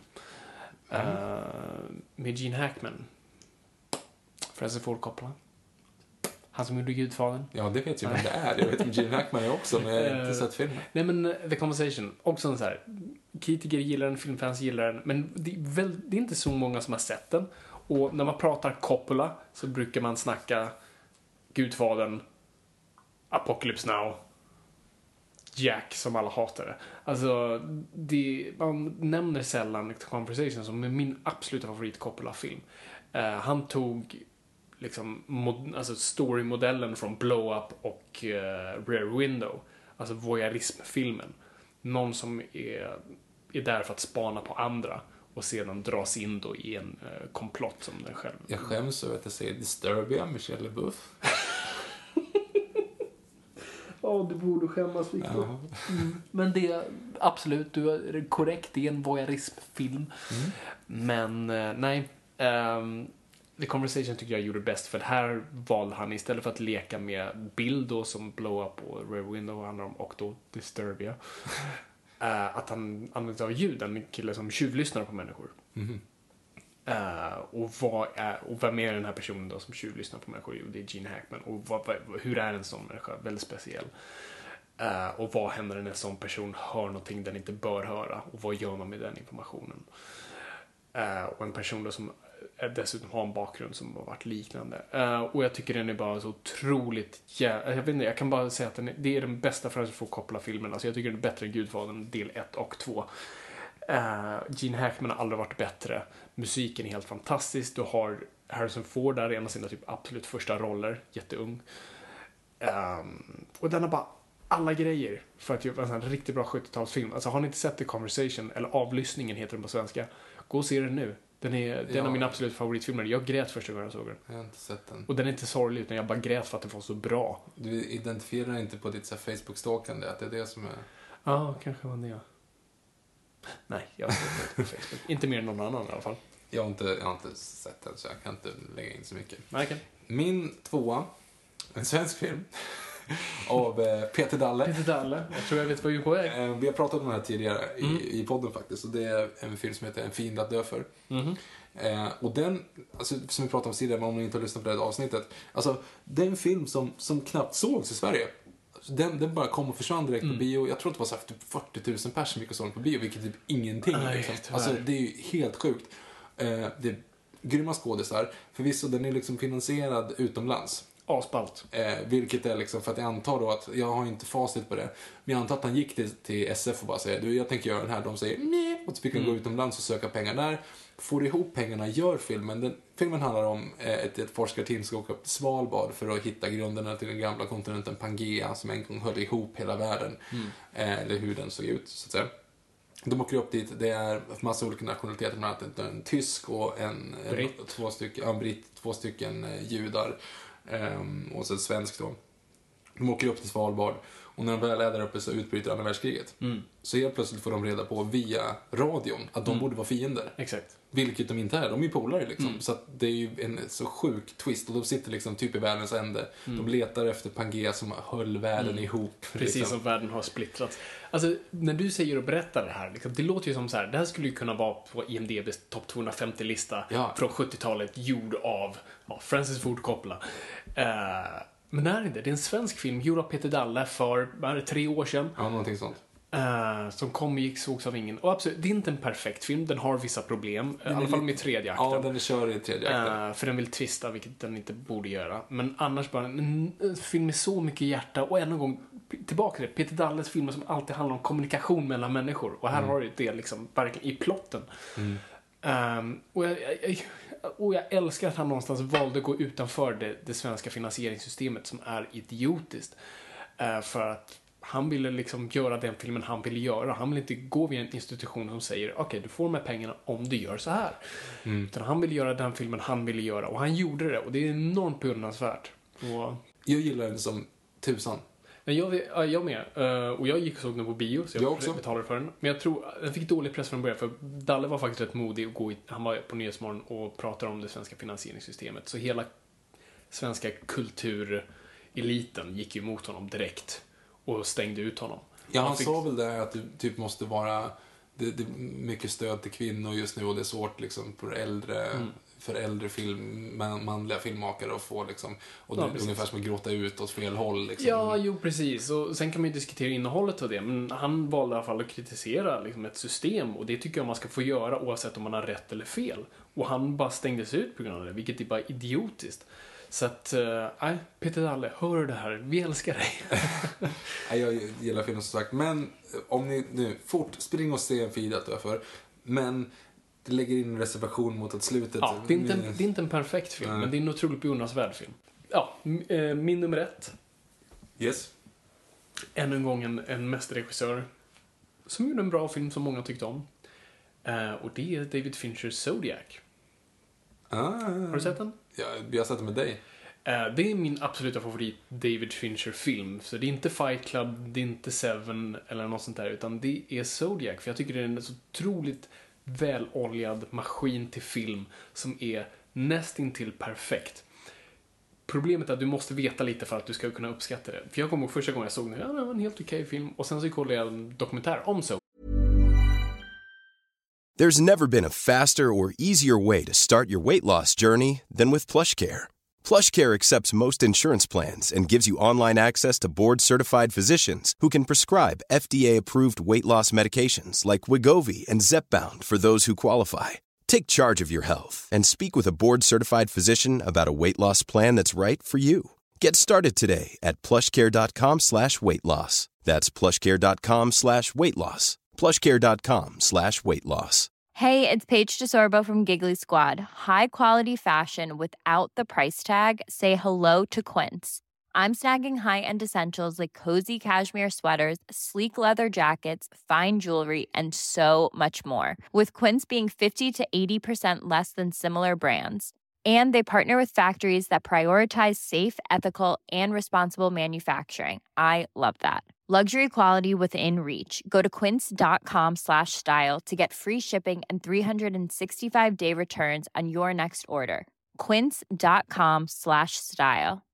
Imagine the softest sheets you've ever felt. Now imagine them getting even softer over time. That's what you'll feel with Bowl and Branch's organic cotton sheets. In a recent customer survey, 96% replied that Bowl and Branch sheets get softer with every wash. Start getting your best night's sleep in these sheets that get softer and softer for years to come. Try their sheets with a 30-night guarantee. Plus, get 15% off your first order at bowlandbranch.com. Code BUTTERY. Exclusions apply. See site for details.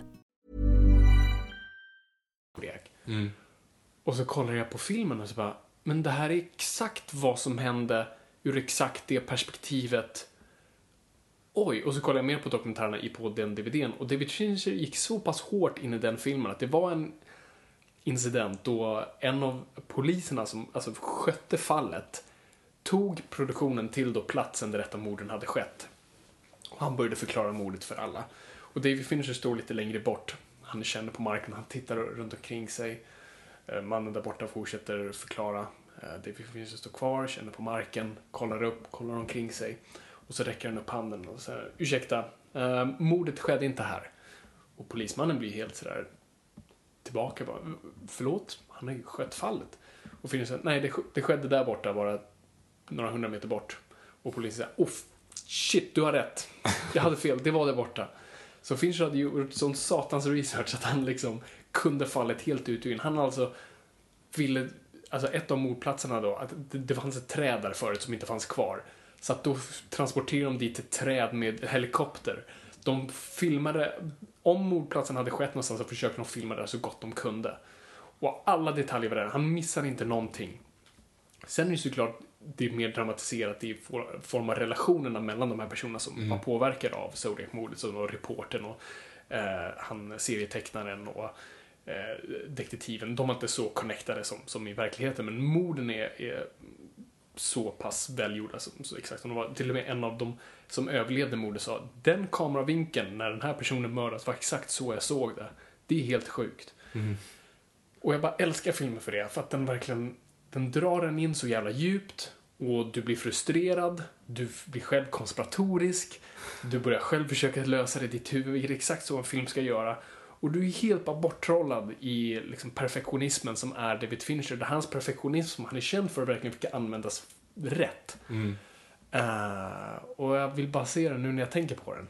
Jag tycker det, det är en perfekt film och absolut den bästa David Fincher-filmen. Jag håller med om att den är jättebra. Ehm, verkligen. Jag gillar den också jättemycket. Ehm, min etta. Alltså det, Spännande. Ja, det, det, jag måste också förklara lite grann i kontexten i den här också. Tre solar. Så, nej, jag skojar. Fabian dog där. Jag såg, jag såg hur ditt hjärta slog ett extra slag. Nej, förlåt. Det är inte Tre solar. Jag hatar den filmen. Den suger. eh, nej, men den film som var så här. Den, den, eh, den heter Mr Nobody. Eh, den här vet jag att inte du gillar, men det, det är liksom den av de liksom, första filmerna där jag verkligen blev helt så intagen och typ som du beskrev, förstörd. Eh, filmen handlar om, vad fan handlar filmen om egentligen? Jared Leto. Det är Jared Leto och sen så är det som att han, han föds och då är en del. Sen så finns det liksom, eller en, en tidsaxel. Sen så kommer han till ett vägskäl när han är typ så här, men, tio år. När hans mamma och pappa skiljer sig. Och då liksom, så helt plötsligt så en Jared Leto, eller i en verklighet stannar han kvar hos mamman och i en verklighet stannar, följer han med pappan på tåget. Liksom, eller tvärtom, han följer med mamman på tåget Mm. Och stannar sliding pappa. doors. Mm. Precis, och då så fortsätter filmen fast i två parallella universum. Alltså, det är som att det klipper mellan två olika. Mm. Och de två, man vet inte vilket som är rätt på riktigt. Och sen så delar sig det trädet mer och mer och mer och mer och mer och mer och mer. Så beslutet har du så här, tio parallella sådana stories. Liksom, där han, en så följde han med en tjej hem på, e- efter liksom, krogen var tillsammans med henne. En så gjorde han inte det. Och en så, alltså, så att du har den. Eh, Och sen så är det en väldigt flippad del av att han är världens äldsta person i världen och det är en framtid och det är Ja, massa sådana saker som är lite pretto. Men satan var man helt inne i den filmen. Och när jag berättade den här för dig, och så jag, jag hade sett den och bara så, ah, det här är så jävla coolt, det här är så här. Och du tyckte bara att det var typ dum i huvudet, för att det var, det var verkligen bara så här pret- pretto-grej. Men jag tycker också Jared Leto är så fantastiskt grym skådis att han äntligen får, liksom, eller äntligen, men det var första gången då i alla fall såg honom få riktigt få liksom ehm, låta henne sträcka ut som Catherine Smith säger i eh, Titanic. Jag gillar den som fan i alla fall. Eh, jag tycker att den är ashäftig och jag kan liksom inte riktigt motivera den nu bara, men jag tycker att det är så få som har sett den och jag vill att, jag vill att alla ska se den bara för att få en, få en åsikt om den. Om ni hatar den, visst, hashtag Noipod, at Engberg Viktor, kom då. Alltså, det ah, Jag gillar den. jag säger bara, Forrest Gump in space. Alltså, det... Ja men det är ju det, och jag älskar Forrest Gump också. det, ja, det vet jag. Jag tycker om Forrest Gump. Ja. Eh, nej, jag, jag tyckte den var superrätt och jag, jag tyckte den tog saker från andra filmer som har gjort det bättre. Och den använder ju den här teorin som jag uppfattar det. Du vet, man brukar ju säga för varje val du gör så skapas ett nytt universum. Mm. Eh, Och det är det den, Ja, ja, det är det multiversumet. Ja. Ehm, och jag vet inte, jag tyckte den, den var absolut, den var, den gillade själv, sig själv för mycket, den badade för mycket i sin egen beundran och tyckte den sa så mycket viktiga saker om livet. Jag allt tyckte att den sa mycket Ja, viktiga saker om livet. Men, så det är väl en, film ska vara subjektiv, så att den, den sa dig någonting den inte sa mig. Så Mm. att, ehm, det är jättekul att du gillar den, men jag, jag, jag nej, jag, jag, Jag förstår inte. Jag, och jag förstår liksom vart, vart, vart de delarna kan komma ifrån. Mm. Nej, jag, jag gillar den som fan i alla fall. Okej, ja men kul. Det är min etta. Fan, då, då, vi klarade igenom. Nu, nu går vi djupt ner i mörkret. Let's do it. Let's do it dark.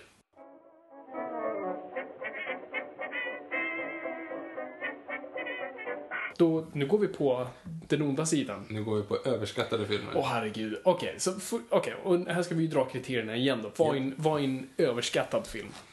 Det är en film som...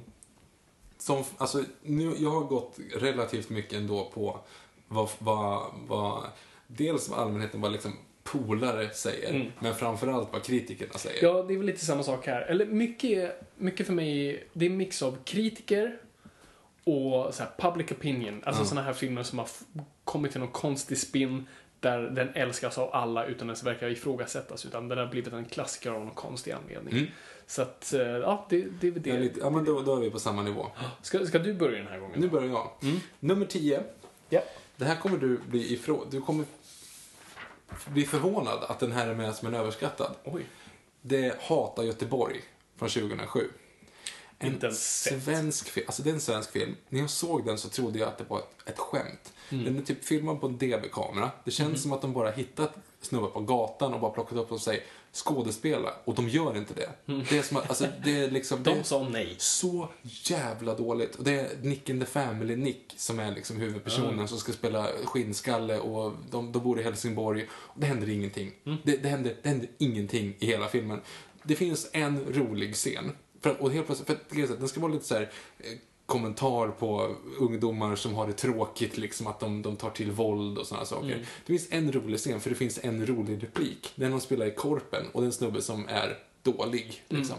Eh, och då springer de fram till honom och säger, efter att de precis släppt in ett mål, och då säger de Vi spelar i Copen, den sämsta ligan. Vi spelar i sämsta laget, vi ligger sist och du är sämst i laget. Fatta hur du är dålig du är. Ja, det tyckte jag var lite kul. Men, vi det- får massa arga mejl från Göteborg nu, om det var en göteborgsk accent Nej, nej, nej, det, det var Helsingborg. Okej. Eh, Sorry helsingborgare. Men, ja, det var, inte, det var en väldigt dålig dialekt överhuvudtaget. Men bara överhuvudtaget, det var, det var lite roligt så. Men sen ska de in i firman. Ungefär som att, alltså, det är så jävla konstigt.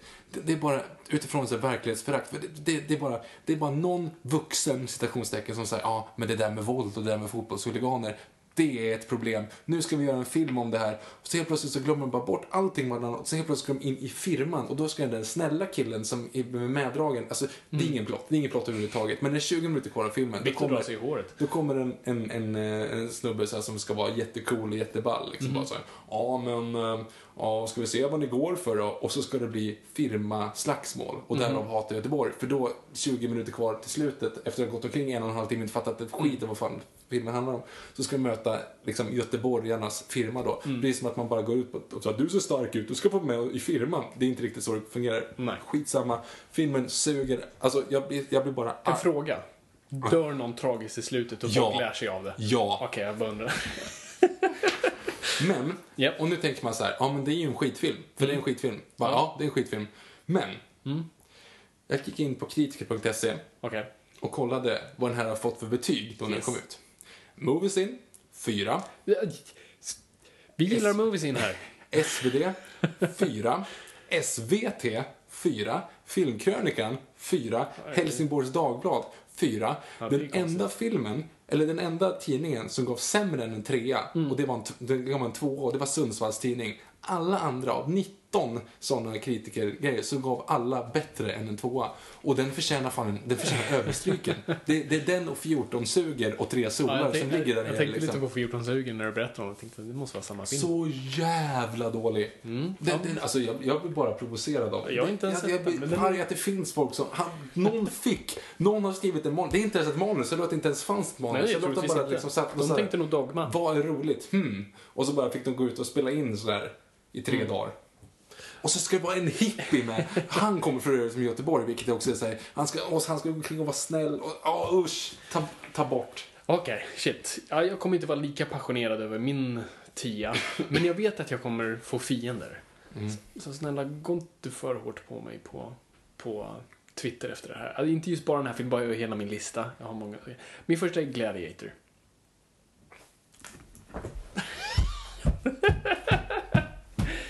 Kom tillbaka!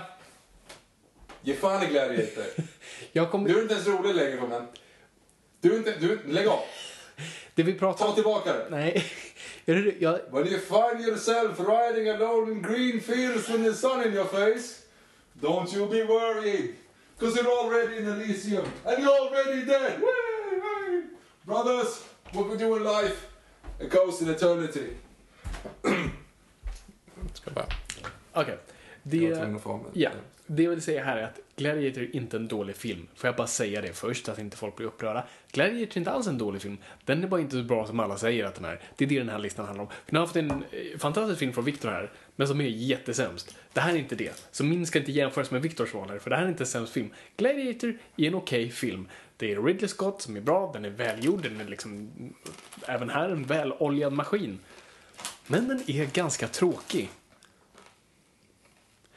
Det är mer en romantik till den. En slags maskulin romantik till gladiatorer och krigsgrejer och Sparta, fast inte där. Um, Asterix. Nej men... um, och jag tycker den inte har så mycket mer mellan öronen. Uh, den är jättefin att titta på. Den är liksom fin och blank och eh, Russell Crowe är fin och blank och sådär. Men nej, jag tycker inte det är liksom en sån här mästerlig film. Det är en kul actionrulle. Smile for me now brother. Eh, så det, det, är min, det är min... Sorry, Victor. Mm. Som sagt, jag tycker Gladiator är en bra film. Missförstå mig. Min nia, Ja. Chicago. Oh. Vinnare av 2002s Oscar för Ja. bästa film. Eh, och jag tycker förvisso i, i den aspekten, Två toner var också nominerade men den var inte värd det. Däremot tycker jag att Gangs of New York borde ha vunnit i år. Men jag såg Chicago Ja. relativt nyligen också. Jag var så uttråkad. Alltså, jag tycker att det är så tråkigt. Jag, jag förstår ingen, in, jag förstår inte alls vart det kommer ifrån, att den var den bästa filmen det året. Nej, det är många Och det som var ju undrar så det. jävla hyllad då. Alltså det var, det var ju verkligen så. All, de, Witherspoon vann väl för eh, kvinnliga hu- biroll eller Eh, huvudroll, nej, eller vad fan Catherine var. Zeta-Jones Catherine vann. Zeta-Jones menar jag. Just det. Zeta-Jones vann för bästa kvinnliga hu- biroll. Och det är så här, ja visst, det, det är en okej musikal. Men den är inte bättre liksom än Moulin Rouge. alltså, nej, men jag fattar inte var- varför den blev Mm. Nej, så jag håller jävla med. Det, det, var en, det var en film som inte översattes väl från scenen och jag tyckte problemet med den mest är just att den förstod inte vad musikaler ska göra eller vad dans ska göra för den, den är klippt som en musikvideo. Så fort någon tar ett steg så tar man ett klipp. Alltså, den var inte liksom behaglig att titta på. Eh, den hade inget flow och storyn har inget flow utan den passar på scen men inte för film. Jag vet inte vad det var. Jag tror, jag tror det är en sån här post 9-11 film att folk vill ha lite optimism. Eh, och den gav dem det. En kollega med mitt jobb så påpekar också att, att den 2002 var lite så här, den var ju lite eh, anti, vad ska man säga, pressen, eller anti den var lite, den hade någon samhällskommentar ändå liksom kring, kring det, att det kanske var det att man typ vågade. Ja, eh, nummer nio. Sebbe. Eh, jag har pratat om den tidigare i den här podden för att jag hatar den väldigt passionerad. Passionerat. Alltså, jag vet inte vad mer jag kan säga. Det var en jättedålig film som bara för att den råkade ta upp ämnet mobbning så var alla tvungna att älska den. Den hade ingen story, it made no sense, den förstods inte alls på, tyckte jag, psykologin bakom så skolmassakrer och sånt där. Jag tyckte det var en pretentiös dynga som inte hade någonting att säga mer att man ville prata om mobbning och kunde inte alls hantera det ämnet på ett bra, snyggt sätt. Utan var väldigt ytlig, såg ut som en sån här, du vet, efter skolan-film om mobbning. Och jag har gjort en sån, en Majblommefilm. Och jag, Pappa hade bara tusenlappar. precis. Eh, Mamma jag, hade bara tusenlappar. jag spelade mobbare. Vet inte varför. Ehm, det är en annan historia. Men det var typ en sån film och jag tyckte bara, och det är det här, svenska kritiker blir lätt så, uh, och kultureliten, alltså, så fort någonting tar upp ett känsligt ämne så måste vi älska det. Ja, för annars, gör, annars är ju du mobbare. Annars om är jag mobbare om jag inte hatar det. Men jag, jag tyckte det var en riktig dynga. Ehm, och nej, jag, jag vet inte vad men jag kan Nej, säga. Jag tycker jag den är, det, är, en- det, är, det är verkligen en sån här Kejsarens nya kläder-film. Mm. Min åtta då, då är ju Avatar. Av Mm. den enkla anledningen att, att den vann på tok för mycket Oscar. Och den precis Drog in för mycket pengar. drog in för mycket pengar. Jag, eh, jag hade först faktiskt på listan hade jag Dances with Wolves på den. Sen insåg jag att ja, men det är precis samma film samma som film. Avatar. Så att, då kan jag lika gärna ta den. Ja. Och sen tänkte jag på, hmm, eh, Sista samurajen. Sen bara, vänta lite här. Det är ju samma film Ja. som Avatar. Sen tänkte jag på Pocahontas. Men hmm, det är ju samma film som Avatar. Sen Fern jag, Gully. Va? Fern Gully. Okej, Eh, skitsamma. Sen tänkte jag på Smurfarna. Men det är ju samma film. Jag skojar. Nej men alltså, jag tycker, jag, ascool verkligen. De tog, han tog liksom tekniken till nästa steg. Mm. Ja, verkligen absolut. ashäftigt. Men jag fattar inte att de blev så hyllad på det sättet. För att filmhelvetet är ju egentligen ingenting vi inte sett för. Så här, K- eh, företag är onda, skogen är bra, Tummen upp. tummen upp. Exakt. Nej, jag, jag håller helt med dig. Jag har inte den på min lista. Jag funderar faktiskt att ha den på min lista. Mm. Men det är lite Eh, öppet mål också egentligen, tycker jag. Det är lite ja. öppet mål. Men jag, håller, jag delar exakt. Jag tycker knappt om Avatar alls. Och jag är en av, en av dem som insåg det där och då. Vissa har kommit till den åsikten senare. Men jag tyckte att nej, det här är en jättenormal film. Mm. Som råkar väldigt snygga effekter. Och den är på tok för dyr för biljetterna för det. Det, är alltid, det stör mig att folk säger att det är, ja, det är ju världens mest inkomstbringande film någonsin. Men det är ju bara för att biljettpriset var högre. Jag skulle vilja se... 50% högre, det var Ja, så jag skulle Ja. vilja se vilken film som faktiskt sålde mest biljetter. Och då tror jag fortfarande typ Borta med vinden är där. Men, eh, och Titanic absolut är över. Så att, eh, jag tycker den är, den är fusk. Mm. Nej, jag, jag, jag tycker att den är okej, men ingenting mer och därav så är Den är underhållande att titta på, men det är absolut inte liksom så här, oh, men kolla, den har ju ett, den pratar ju om miljön. Ja, den säger det i ditt ansikte. Mm. Ja. Ja, eh, jag, jag, går, jag fortsätter lite på temat. Eh, på Kejsarens nya kläder, film på svenska. Och det är Hur många lingon finns det i världen? Ja, gud. Ja, gud. Åh, Ja, jag såg hur många kramar finns det i världen nyligen. Fy fan. Fy som var uppföljaren. Det här var en sån film som sågs över, av över hu- 100 000 svenskar, jag tror mer. Eh, som då porträtterade Glada Hudik-teatern. Eh, deras origin story, Ja, deras fast, fast jag, lovar, jag lovar dig, alltså hur många kramar finns det väl är sämre? Det tror jag säkert. Du har förklarat den för mig. Och den ska vara väl värd. Men det här var en film som var så dålig så jag satt på biografen och jag var den enda som skrattade åt fel saker. Och det har inte med Glada Hudik-individen att göra, för de är faktiskt det bästa i filmen. För de gör exakt det de ska göra. Liksom. De berättar sin historia. Vad som är så illa är det här manuset, de andra skådespelarna, de professionella skådespelarna och regin och den här jävla snubben som leder eh, Glada Hudik-teatern. Vad heter han? Per Johansson. Per Johansson, han är med i en liten cameo i början. Och han, det handlar ju om att han skulle bli skådespelare. Och han gör en prestation i filmen som är det sämsta jag någonsin har sett. Och han ska skälla ut då den här huvudpersonen för att han är dålig eller någonting. Och han kan inte, du vet, sälja någonting av den prestationen överhuvudtaget. Och sen bara blir det en bilkrock av Doggy Doggelito och X-Factor och sång. Nej, Och... den, alltså, nej men, den, den, den, den, är, den är fantastisk. Säg så här. Alltså, och det är det. Jag, jag, jag ska säga det. Jag var hemsk för att det är ett självmord i filmen och jag höll på att dö av skratt. Det är inget självmord, han dör bara spontant. Ja, just det. Han dör snart. sorry.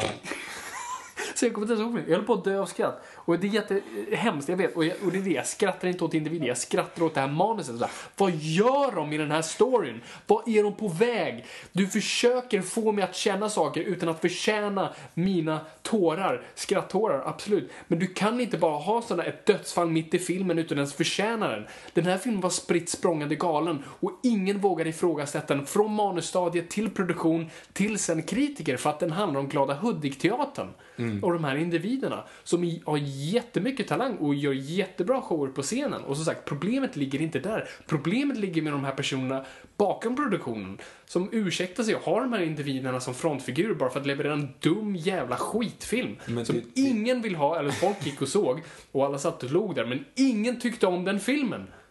Och får jag bara tillägga, varför heter filmen Hur många lingon finns det i världen? För jag satt och funderade när jag såg filmen. sista meningen kommer Nej, det är inte ens sista meningen. Det är någonstans så här, mot slutet någon säger Hur många lingon finns det i världen? Och snubben säger Vet inte. Ja. Och det är titeln! Okej, så nu glömmer vi det. Ja, jag glömmer det. Min eh, sjua, Ja. Oj då. Kasta sten i glashus. När jag säger att en film som är okej, ingenting mer, har fått en sån fantastisk eh, uppmärksamhet som kanske inte riktigt är värd. Jag säger No Country for Old Men. Blasphemy. Jag, tyck, jag tyckte inte att den var speciellt intressant. Det här visste inte jag om. Eh, den, var, den var helt okej. Ehm, den kom samtidigt som um, There Will Be There Will Be Blood. Och There Will Be Blood är bland det bästa jag någonsin sett. Och det var det som fuckade upp det lite grann. Ja. I och med att de kom ut samtidigt, de jämfördes med varandra hela tiden. De tävlade Spelade in på samma ställe. precis, precis i samma område liksom. Mm. Så att de typ fick, There Will Be Blood eh, förstörde ju typ inspelningen för No Country for Men för att de hade stora så här, rökpelare och Ja, de eldade exakt. olja i bakgrunden så de var tvungna liksom att vrida kameran och sådana Mm. saker. Så de två jämförs med varandra hela tiden. De tävlade var- mot varandra i Oscarsracet och sådana Mm. saker. Och jag tycker ändå att No Country for Men vann, vilket jag tycker är fel. Alltså, Mm. den- Nej, det håller jag faktiskt helt med om. Jag och tycker därför det tycker jag, och därför bara egentligen i att hylla, att mer hylla The Baby Blood som en helt fantastisk film kontra Mm. No Country for Men som är okej och inte mycket mer än så. Mm. Alltså det är ett schysst, skåde, schysst insats av Javier Bardem liksom. Men, men någonting mer än så tycker inte jag att det är. Mm. Och därför så tycker jag att den är sjua på min överskattade lista. Ja, intressant. Nej, jag tycker jättemycket om No Country for Men och jag tycker att de inte behöver ta ut varandra. Men jag håller med. Alltså, There Will Be Blood är en så mycket bättre film. Alltså, mils bort av bra. Det är en av mina absoluta favoritfilmer. Eh, och den håller på ett helt annat sätt. Men No Country tycker jag absolut är en stadig film, en bra thriller som pratar om intressanta saker, om ondska och allt sånt där. För det är det som är ganska kul. De pratar om ganska lika saker, No Country och The Be Blood. Eh, och Will Be Blood gör det bättre. Men jag tycker ändå det är en underhållande film. Och jag tycker den har bra dialog och sådär. Men den, Den är okej. mm, nej, jag tycker den är mer än okej. Men jag förstår vad du menar. Okej. Eh, intressant, intressant. Då, då är det jag. Vilket nummer är det? Sjua. Sju. Okej, Viktor. Jag är ledsen. Igen. Dagboken. Ja, jag förstår. Jag, jag förstår. Notebook. Ehm, en film som, jag vet inte om, den var aldrig riktigt höjd till skyarna, men den har fått någon sån här kult, inte ens kultstatus, utan status. Följer, följer crazy. Ja, följeska, eh, ja, hur säger man så? Följeska, ja, följare. på Facebook. Eh, på senare och verkligen blivit en film som många ser om och jag har träffat sådana personer som verkar säga nej men jag ser den en gång om dagen. Och jag vill inte ta något ifrån dem, för tycker ni om den filmen, fine. Ta, men jag tycker det är en skitfilm. Jag tycker den romantiserar en relation som är på tok för oromantisk och bara fel och de är inte alls ämnade för varandra. Eh, slutet som ska vara twisten är absolut det första du inser. Ja, jag vet. Eh, den behandlar eh, Rachel McAdams karaktär som en åsna. Hon är liksom inte smartare än en gräshoppa i den filmen och de gillar att poängtera det. Ehm, jag tycker det är bara, nej, jag- har aldrig tyckt om den. Eh, och jag tycker det är bara jätteweird att folk tycker om den så jävla mycket. Grejen är så, det finns jag, så jag mycket tycker andra. att, att den, den är, den är okej tycker jag. Men Nej, det, du älskar den. Victor, men du har pratat om den här tycker- filmen jag tycker, att den, du är- jag tycker att den är och okej. du- Nej, Jag du men älskar den här Jag tycker att den är okej, men Alltså slutet mot den grejen slog en sån konstig sträng på mig så att jag blev helt förstörd. Och därför har jag den här emotionellt störda grejen mot att det är så här, nej fy fan det är så jävla hemskt och det är så sött och det är så fint och, och det är ändå så tragiskt och jag vet inte vart jag ska ta vägen och jag grät som ett barn i seriöst tre veckor. Därav så har Notebook liksom en plats där inne. Eh, min sexa kanske lite så sparka på de som ligger, för det finns ingen som kanske försvara den längre, men det är Ben Hur. Alltså jag orkar inte, jag, jag tycker att den, den är så, det är också så här på tok för pretentiös. Den är okej i två timmar, sista timmen den är det bara Golgata och han får hjälpa Jesus fyra gånger. Alltså det går inte, jag You orkar truly inte. are the king of kings. Ja, men, ja, det är liksom säkert, eller den är, Ah, inte det är jättecoolt med alla effekter och det var säkert A for effort på den, den Jo, tiden. ja. Men det håller inte. Alltså jag tycker att det är så jävla ointressant. Mm. Alltså återigen, okej film fram tills typ Jesus-grejen. Sen bara, nej. Eh, nu ska vi se. Ja. Mm, Nummer, vad är vi? Sju? Ja, du ska ta din sexa nu. Sexa. Yes. Uh, Dear District 9. Jag var nära på att ha den på min, okej, ja, ja, men... På din underskattade lista. Eh, nej, förlåt, jag tar tillbaka. Okej, Okej. låt höra. Nej, men District 9 som fortfarande är en sån här film som folk verkligen älskar och verkligen älskade då. Och jag kommer ihåg jag såg det med liksom jättehöga förväntningar och bara nej. Alltså, det är en jättesnygg metafor Mm. inbyggd i den här filmen liksom. Men det håller i en kortfilm. Alltså den grejen fattar jag och sen är det över. Sen blir den bara en vanlig generell actionfilm. Och body horror-film som jag tycker inte riktigt passar in Ja, i filmen. Ja, fan, Jag tycker det är för många filmer som försöker liksom klumpas ihop och göras till någonting.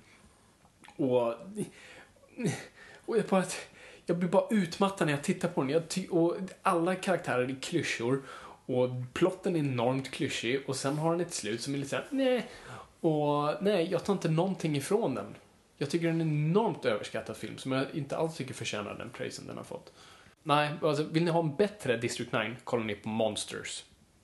Som jag för övrigt såg i förrgår. Gjorde du det? Ja, Vad tyckte du? jag tycker den var riktigt bra. Där har du det. Jag tweetade ju om det. Jag sa ju det att eh, de här som har gjort Monsters, de, Ja, de fattar ju vad monsterfilmer är. De borde få göra en Godzilla. Oh wait. Gick det sådär. Ja, vad kul att du gillar Ja, jag tycker, den tycker jag är, den talar om liknande saker, eh, men gör det bättre. Mm. Ja, det det karaktärer. håller jag med om. Min femma är Seven Pounds med Will Smith. Eh. Inte Pursuit of Happiness. Jag tänkte på den också. Men bara en fråga där. Gillade någon den filmen? Ja, den var ju jättehyllad i USA. Den har 7,7 på IMDB. Den är, liksom, den, okej. är, den är stor. Kanske inte livsansett i Sverige, men, men den var ju liksom... Det är ju jättemånga som har sagt att den är så viktig och sånt. Jag, det skulle kunna gå dött loppen av den här och Pursuit of Happiness. Fast Mm. Pursuit of Happiness är lite mer tanke bakom sig. Seven Pounds är liksom... Will Smith ska vara viktig liksom. Det Mm. är ju... Ja, för er som inte har sett den, skit i det. Alltså, jag, jag kan inte ens beskriva någonting om det. Det enda, de, de hade Will Smith och det var det de köpte. Den säljs Ja, det- det med en stor bild det var en på Will bild på Smith. honom. Det är liksom ingenting annat. Och som Mark Kermode sa i sin recension om den här filmen, så sa de så här, det kommer, så sa de i pressmaterialet, Mm. det är en stor twist. Så läck inte, ni får inte berätta vad det är Mm. för twist. Står det i pressmaterialet. Vilket aldrig brukar göra. Det gjorde liksom inte det på sjätte sinnet. Utan Nej, precis. De gjorde för det då, på den här. För det ska tvistas. Ja, men precis, så gjorde det på den här. Mm. Och, och då sa de liksom till alla, till alla recensenter bara så här, ni får inte avslöja vad det här är för någonting. Och han var jättetaggad liksom. Och jag visste också att det skulle vara en twist. Och sen såg jag det och så bara så här, va? Mm. vad vad vad vad var det där liksom?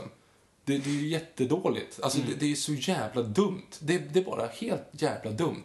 Och Will Smith, man fattar inte, man följer efter honom, man vet inte vad man är och han typ ljuger om sitt namn och så är han inne och typ förolämpar någon blindnisse och så har han massa maneter och så varför har han maneter och sen så kommer fram varför han har maneter och pratar med sin, med sin eh, jurist eller sin advokat och han typ skäller på sin advokat för att inte han vill göra saker för han borde. Det är så här, man bara, varför följer den här personen? Jag hatar honom. Jag, Will Smith borde göra någonting annat. Jag ser hellre Men in Black 2, nej det gör jag inte, Men in Black 3 än att se den här filmen. Jag, jag blir så, jag blir, fy fan vad dåligt det här är. Och sen när man då läser, på, mycket på IMDB, men även liksom vissa recensioner som var då, även i Sverige, bara så här, och det, den, är, den är så fin och det är liksom det, det, det här är en, en, Will Smith är klar för en Oscar. Det fick han ju självklart inte. Nej. Och han är inte ens speciellt bra. Nej, det, och det var ju det Mark Kermode som Victor nämnde som är en jättebra brittisk filmkritiker, den bästa. På BBC. eh, på BBC och han just sa det här är ju verkligen sån, en sån, alltså det bara skriker Oscar över hans prestation för mycket liksom. Mm. Give me an Oscar, give me an Oscar. Give me an award, give me an award. Och, och det, det är verkligen så. Eh, yes, nummer fem.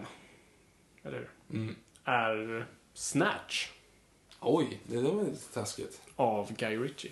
Nej men det är en sån film, och än en gång, den är inte värdelös, men den, den är faktiskt inte särskilt bra. Alltså det var Lockstock, and Two Smoking Barrels, gjord sämre, med mer pengar, med Brad Pitt. Alltså, din film med noll plott, noll karisma, noll personlighet som bara egentligen vill rehasha en ton som man lyckades göra så bra första gången, bara för en bredare publik. Folk gillar Snatch för att du, kan du göra det här fast till amerikaner? Eh, ta Brad Pitt. Kan han brittiska? Nej. Okej, då får han bara inte prata. Vi bara gör honom mumlandes. Okej. Och jag tycker det är en, en själlös film som bara absolut ingenting att säga med bara en tråkig story om en diamant och massa människor som kretsar runt den utan att säga någonting intressant. Eh, jag, ty jag tycker det var en jättetråkig film. Eh, som jag tyckte jättemycket om när den kom och sen när man tittar på den nu igen så bara, vänta nu, vad fan handlar det här om egentligen? Och varför tittar jag på den här? Jag ska lägga in en, en reservation att jag har inte sett den sen den typ kom. Jag har inte sett den sen typ 2002 och då tyckte jag var jättebra. Så. Exakt, som alla gjorde, inklusive mig själv. Men Mm. se om den nu och bara, eh, Mm. what? Jag gillar dock Lockstock. Lockstock tycker jag jättemycket om. Men det var ju där det liksom, där, det var den filmen som var först och liksom där han verkligen fångade den tonen och faktiskt berättade en story. Och som faktiskt handlar om någonting. Mm. Uh, likt Matchpoint. Så att, ehm, ja, nej, Snatch. Jag tycker folk gillar den på tok för mycket och borde se den igen och faktiskt bara kliva ur sina egna hjärnor och bara titta på den. Så det var det. Eh, min fyra. Eh, jag känner att jag gick lite modernt här nu. Eh, förutom Ben Hur. Eh, Life of Pi. Mhm. Jag eh, såg den förbi, jag ska lägga in här också att jag såg den inte på bio, vilket kan vara, men jag såg den på en hemmaduk Mm. i, i Blu-ray, så att jag såg den liksom i, i bästa kvalitet så. Men jag tycker inte att den var speciellt bra. Av den enkla anledningen för att jag tycker inte att den var speciellt intressant. Det handlade inte om någonting. Det, det var liksom, det, det är en snubbe och en tiger ute liksom i, i en båt. Mhm. Och jag, jag förstod inte det. Alltså jag förstod inte vad det var som skulle vara bra. Den är jättefin. Mm. Men, och lite grann som du sa med Gladiator, liksom, å, återigen, okej, det är en okej film. Den är liksom cool. Men jag förstår inte varför den vann så mycket Oscar. Jag tycker inte att den är så bra. Den är snygg, den förtjänar ljud och bildpriserna, men inte storymässigt. Jag, jag, nej, jag tycker inte att det, det blir inte engagerande. Okej. Tyvärr. Intressant. Ja, jag gillar den. Men tycker som man bäst vill. Okej, nu kommer jag... Åh gud, jag kommer få många fiender på den här listan nu inser jag. Nummer fyra. Nummer fyra, Braveheart. Viktors mungipor börjar rycka och ögonlocket börjar vibrera. Nej men alltså, än en gång, det är en okej film. Men det är inte en bra film. Det är bra. Den är så tråkig Det är en bra film. och lång. Är en- Och det är Mel Gibson i en peruk. Det är en bra film. och kjol. Och det är tråkigt. Nej, men Victor, du måste se den igen för att du tänker... Nej, du såg den här när du var 11 och tyckte den var hur bra som helst och jag, du som alla andra grät när han skrek Freedom! Nej. Nej, men ja, alltså, så- okej film, den är kul att titta på, den har vissa bra stridsscener liksom och den, och den gör det den ska göra, men jag tycker inte alls det. Jag tycker inte alls den är, liksom, jag förstår inte varför den har ett liv efter. Jag tycker den är en enormt utdaterad film. Håller inte liksom, håller tiden alls. Uh, Mel Gibson är creepy nu. Ja, det, det kan man ju tyvärr inte ändra på. och sådana där grejer. Nej, men jag vet inte, jag har aldrig riktigt fallit för Braveheart och jag tror faktiskt, alltså, i grund och botten, det handlar om en personlig åsikt. Alltså, jag ska inte ta det ifrån er att ni gillar den. Jag bara, den klickar inte med mig någonstans. Nej, men jag- Egentligen så förstår alltså grejen är ju lite grann, det där är ju en fanfolding för mig bara för att ja, man tyckte att det var så jävla coolt med, med svärd och grejer när man Och var typ ja, ja, men precis. 12, Det är 13. Game of Thrones-publiken. Nummer tre. Mhm. Eh, jag tycker, du tittar nej, på mig Nej, jag tror inte att du är så förtjust i den här faktiskt egentligen. Eh, Oldboy. Den koreanska? Ja. Jaha, ja, jag, Jag tycker, tycker- om den. Jag tycker, men det är, sam, det är samma sak där. Jag, alltså, utifrån den perspektivet som jag fick se den, så var det som att alla sa åh, det här är en jazzgrov. Ja, alltså, den, är lite, den är koreansk och så, så att den är ju lite, så- alltså ungefär som att jag har upptäckt den här på andra sidan jordklotet. här kommer jag med en jättecool film från andra sidan jordklotet som bara jag har sett. Se den här liksom. Grejen var att alla såg den. Ja, men precis. Och sen så såg jag den och så här, mm, ja, nej, det är väl okej liksom. Den, det finns några liksom schyssta actionscener och så. Väldigt komplicerat där med så här, sin egen dotter, plotten och inlåst och man bara så här, nej men, nej. Ja, den, den är okej, samma sak där, men också hyllad till skyarna utav helvete. Alltså, alla jag träffade under den perioden, typ var det 2007 eller 2008 när den, när den kom. Ja, liksom. tidigare. Det är alltså 2004 tror jag. Snart. Nej, det kan inte vara för jag gick i gymnasiet. Ja, alltså. Först när jag såg den i så fall, absolut. Pro, prata måste vara typ jag googla. 2006 då kanske. Ja, skitsamma. När jag såg den i alla fall då så var det som att den var så, så här, ultrahyllad som var den bästa filmen som någonsin hade gjorts.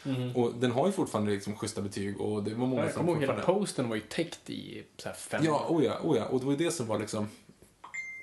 Sorry. På det sättet så gillar jag The Raid bättre som kom nu liksom, som inte var så... Jag, jag förstod inte alls storheten igen. Jag blev ledsen liksom. Mhm. Eh, och sen så har jag inte sett remaken, men det, det är så jävla onödigt att göra en remake. Eh, ja, gud ja. Och den ska vara värdelös. Mm, den, och, och, Josh Brolin va? Josh Brolin. Jag har inte sett den alls, men tydligen ska det vara alltså, den här jättekända korridorscenen med hammaren. Har Ja. typ snott rakt av, vilket det var så här Men grej. korridorscenen, den tycker jag är ascool. Mm. Alltså, det, det är ascoolt. Men, men vilket år var det från? 2003. Ja, snyggt. Det är lite vad jag kunde. Mm. Yes. Okej, fiender. Trean. Don't kill me. Nej men, ehm, ja. Django Unchained. Mm. Eh, av Quentin Tarantino. Vi kommer att prata mer om Tarantino-avsnittet, så jag ska inte släppa för mycket. Men det var en sån här film jag var helt sådär... Burr. Alltså, det är en så otajt film som är så slarvigt gjord av en man som inte kan redigera sig själv och har personer runt honom som inte vågar redigera honom. Och det blir, faller pladask och det är ett manus som vi vet bekräftat gjordes om retroaktivt, alltså under processen, för de kände att de inte var klara. Eh, och då pratar jag om sista akten, som är det mest konstiga jag någonsin har sett. Med att det är en final shootout, de går iväg, kommer tillbaka för en till final shootout. I samma hus. I med samma, hus, personer. samma personer. Och det blir bara helt fel. Eh, jag tyckte det var en enormt underskattad film. Jag förstår inte varför alla älskar det så mycket. Det kan vara för temat för slaveri. Det var ju mycket filmer om, om det runt det året där. Och det är jättekul att det tas upp, men jag tyckte i den här kontexten var filmen inte särskilt bra och behandlar inte ämnet så väl. Trots att det är en hämndhistoria. Jag tycker den är otroligt slarvig otroligt ett nedfall från Glorious Bastard som gjorde det så mycket bättre. För du måste komma ihåg att Tarant det här var såhär, ah, Tarantino gör en västern. Nej, Tarantino hade gjort tre westerns innan i form av Kill Bill 1 och 2 och en Glorious Bastard som är westernfilmer. Så han var helt utpumpad på den där genren innan han ens kom till eh, Django. Och nu ska han göra en till. Den trailern ser bättre ut.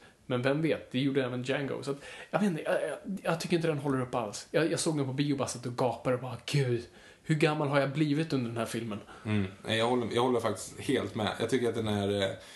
Eh, eh, jag tyckte inte att den var bra alls faktiskt. På det, på det, alltså, jag älskar Tarantino. Eller säg så här, när jag var 17-18 och började liksom tycka att jag var mer avancerad på film än andra. Då älskade jag Tarantino. Som Sen så börjar man liksom genomskåda dem lite grann. Men, alltså när jag såg Django, det var första gången så här, nej, jag, jag är ledsen alltså. Det, det, det håller inte. Jamie Foxx, okej. Alltså om, återigen, plotten där, det är en hämndstory. Du ska hämta tillbaka din fru. Liksom. Din fru är fångatagen. Och du måste hitta en person som ska hjälpa dig med det. Istället då för att hitta den här personen och nu gå och rädda frun så säger han ja men fast nu är det snö i passet så nu är det nio månader träning. Och bara, va? Så att då bara stannar man hela storyn i nio månader och de ska ut och bara så här random skjuta folk. Och återigen, den hade du nämnt tror jag typ fyra gånger på den här podden. Men alltså Quentins egna cameo. Som är det värsta Ja, det, det är fan jämförelse med, med, vad hette han? Per. I, i, per i, det är sån dålig australiensk accent och han är fet. Och han kan, inte, nej, han kan inte hålla en min. Och han har varit duktig förr. Han är skitbra i Pulp Fiction. Han är skitbra i Reservoir Dogs. Och jag förstår inte vad som hände. Jag tror accenten bara fick honom att inte kunna agera alls. Tom Hardy-grejen. liksom. Tom Hardy-grejen. Som folk skyller på Ja, i får. Ja. Precis. Så att, nej, jag, jag tycker inte om den alls faktiskt. Jag, Mm. jag, jag har ingen lust att se om den.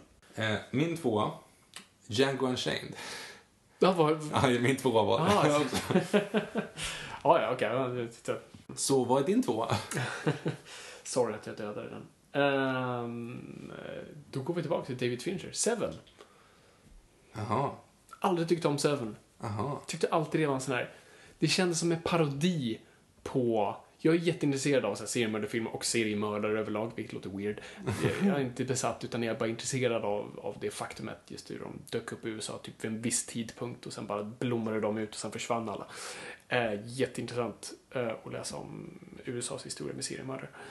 Eh, och jag tyckte Seven var som en parodi på det. Det var som någon, ja men det var som, det var som en billig, det var som en sa-film. Sa tog ju sen liksom grejerna från det och den väcker en egen genre i sig med en mördare som dödar efter de sju dödssynderna. Jag tyckte det var, jag alltid tyckt det var löjligt. Jag tycker sko, eller eh, skurken, alltså då i form av spoilers, ni som inte har sett Seven, stäng av i 30 sekunder. Kevin Spacey spelar över totalt som en sån här, riktig Japp. sån här Oh, I'm sorry. Alltså Ja, det är väldigt ja, den sådär, är- den är blinkar inte, lite Hannibal över det. Som Eh. faktiskt blinkar dock, han är bara. Ja, jo precis, det är ju en myt. Till och med i den typ viktigaste scenen, Aidis lever för fava bin. Okej. När han gör den så blinkar han. Precis.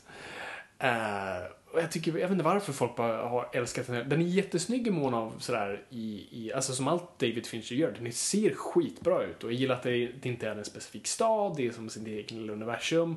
Alltså Brad Pitt och Morgan Freeman är bra och Gwyneth Paltrow och eh, Kevin Spacey. Och, och liksom den ser skitäcklig ut men jag tycker bara det är en tråkig plott och så här, slutet tycker jag är väldigt så här antiklimax. What's in the box? Mm.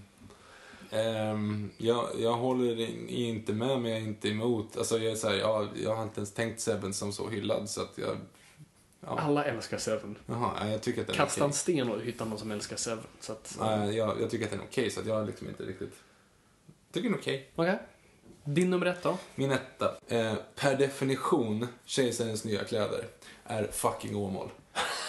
Alltså, Ja, men det är bra. jag klarar inte den. Nej, jag, jag inte klarar heller. Jag inte klarar inte av heller den. Och jag har fucking seriöst försökt fyra gånger. Oj. Jag har fyra gånger liksom slagit på här, okej, men jag måste ju, jag har, sett, jag har sett klart den en gång när jag var typ så här, men 12 och tyckte jag hatade den. Sen var under den här perioden när man liksom var så här, nej men när man var 18 liksom, nej, men nu, nu, ska jag, nu ska jag se den igen för den här ska vara bra, alla säger att den är så här bra. Så bara, va? V- vad är det för någonting? Det, det är slarvigt filmat, det är dåligt skådespelat, det är ingen plot whatsoever. Den är för det första ins- inte ens inspelad i Åmål, den är inspelad i Trollhättan, vilket är så jävla tydligt också när man väl kommer över det. Skitsamma, det är en, en petitess.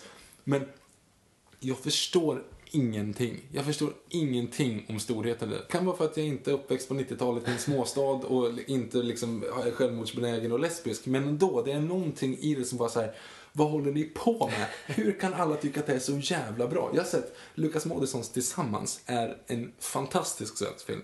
Alltså den, den är, Tillsammans är rolig, skarp, eh, de långa tagningarna och det grymma skådespeleriet är liksom bara så här, ah, men fa- det, det, det är precis så här det ska vara. Men fucking Åmål och även Lilja Forever egentligen också som jag tycker liksom också bara så här, det är gråtfest deluxe. Ja, det är det ju verkligen.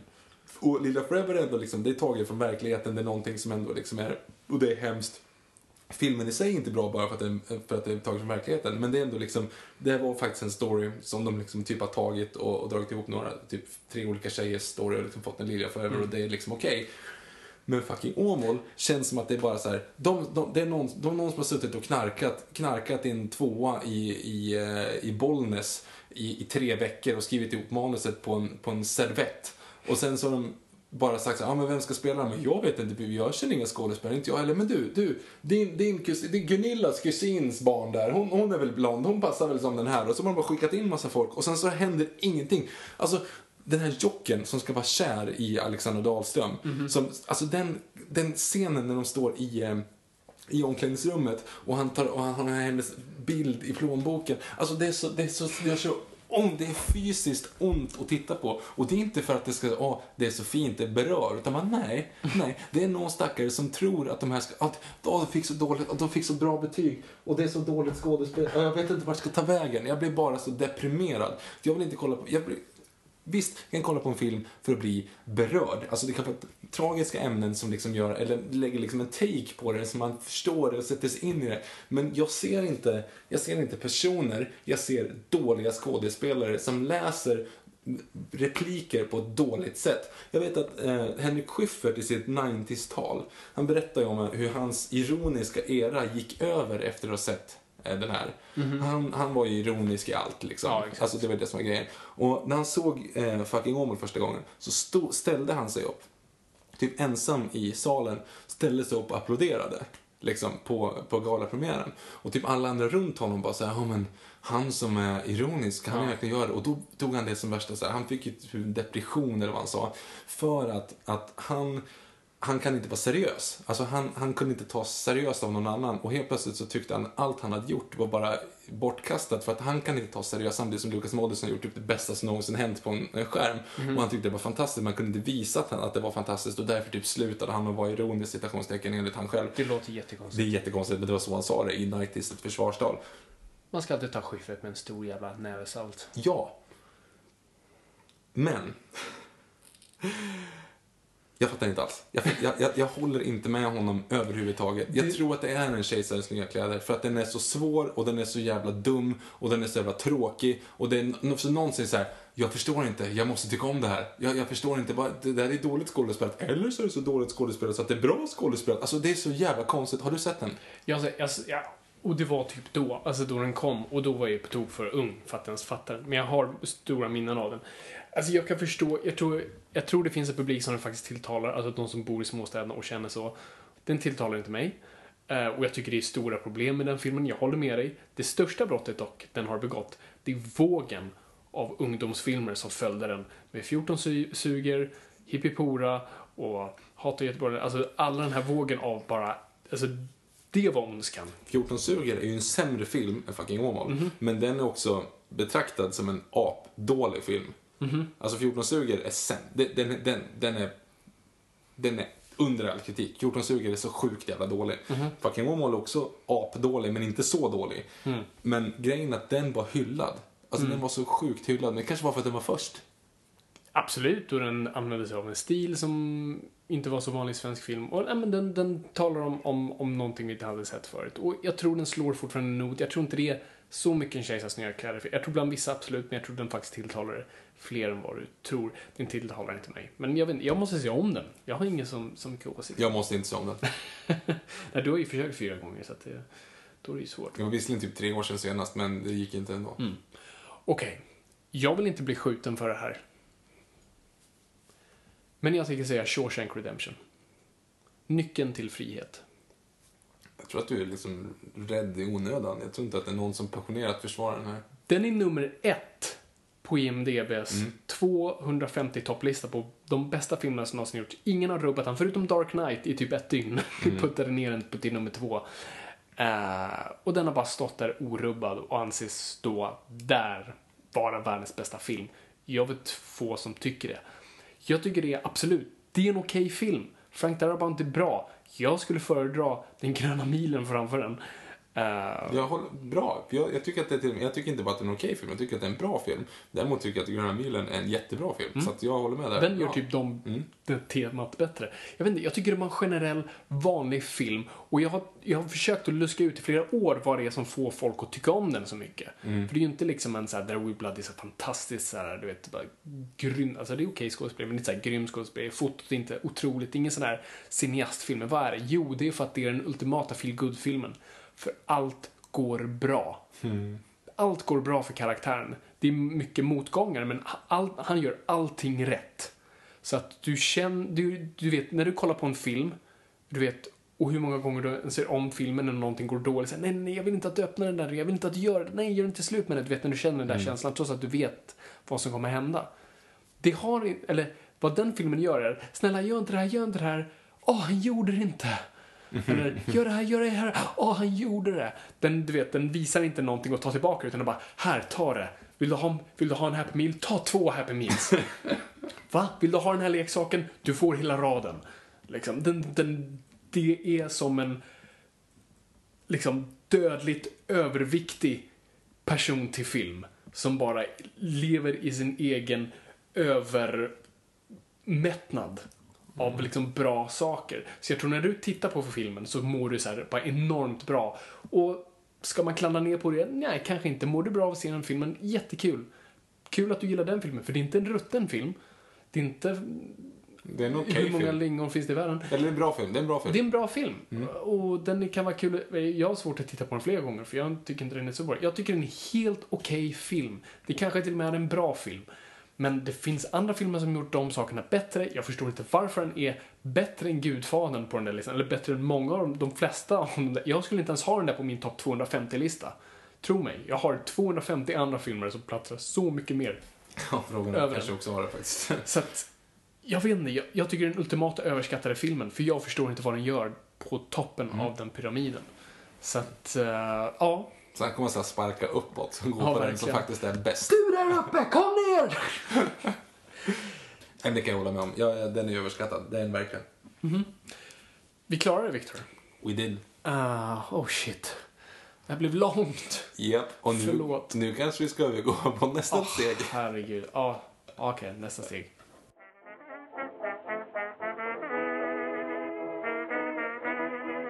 Vilket kort avsnitt det blev. Vi säger det varje gång, jag vet att ni är trötta på att vi säger det, men det här blir fan långt. Så att nu, nu ska vi försöka bara springa igenom de här frågorna. Men ge oss ett bra svar. Vi ska inte springa igen. Vi ska Nej, svara på frågan efter vår svara som- förmåga. Absolut. Eh, så först har vi en fråga från att Marcus Marklund. eh, som frågar då, han tyckte det var lite väl mansdominerat med våra eh, topp 5 superhjältar förra gången.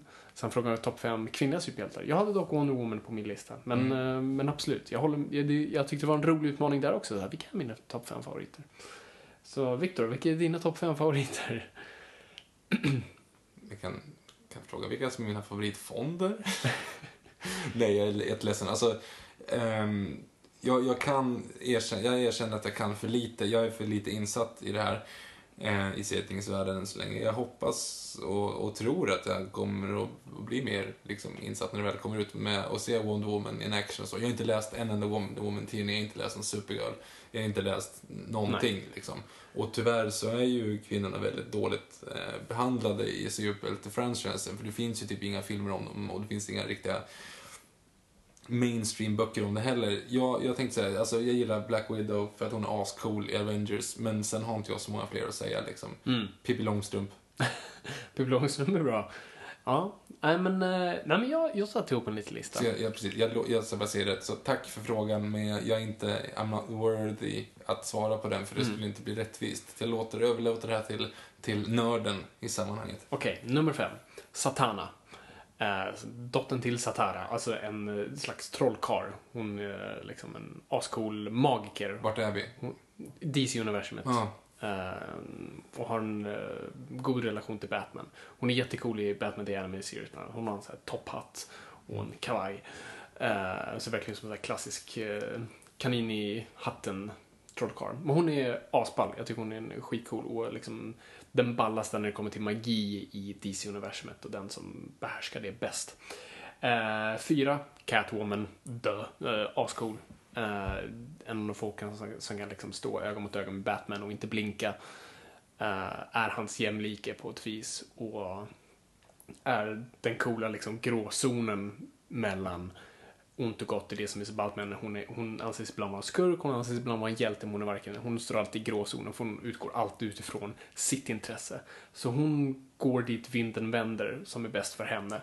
Så man vet aldrig vad, vad man har henne, så det är det som gör henne ball. Eh, tre, She-Hulk.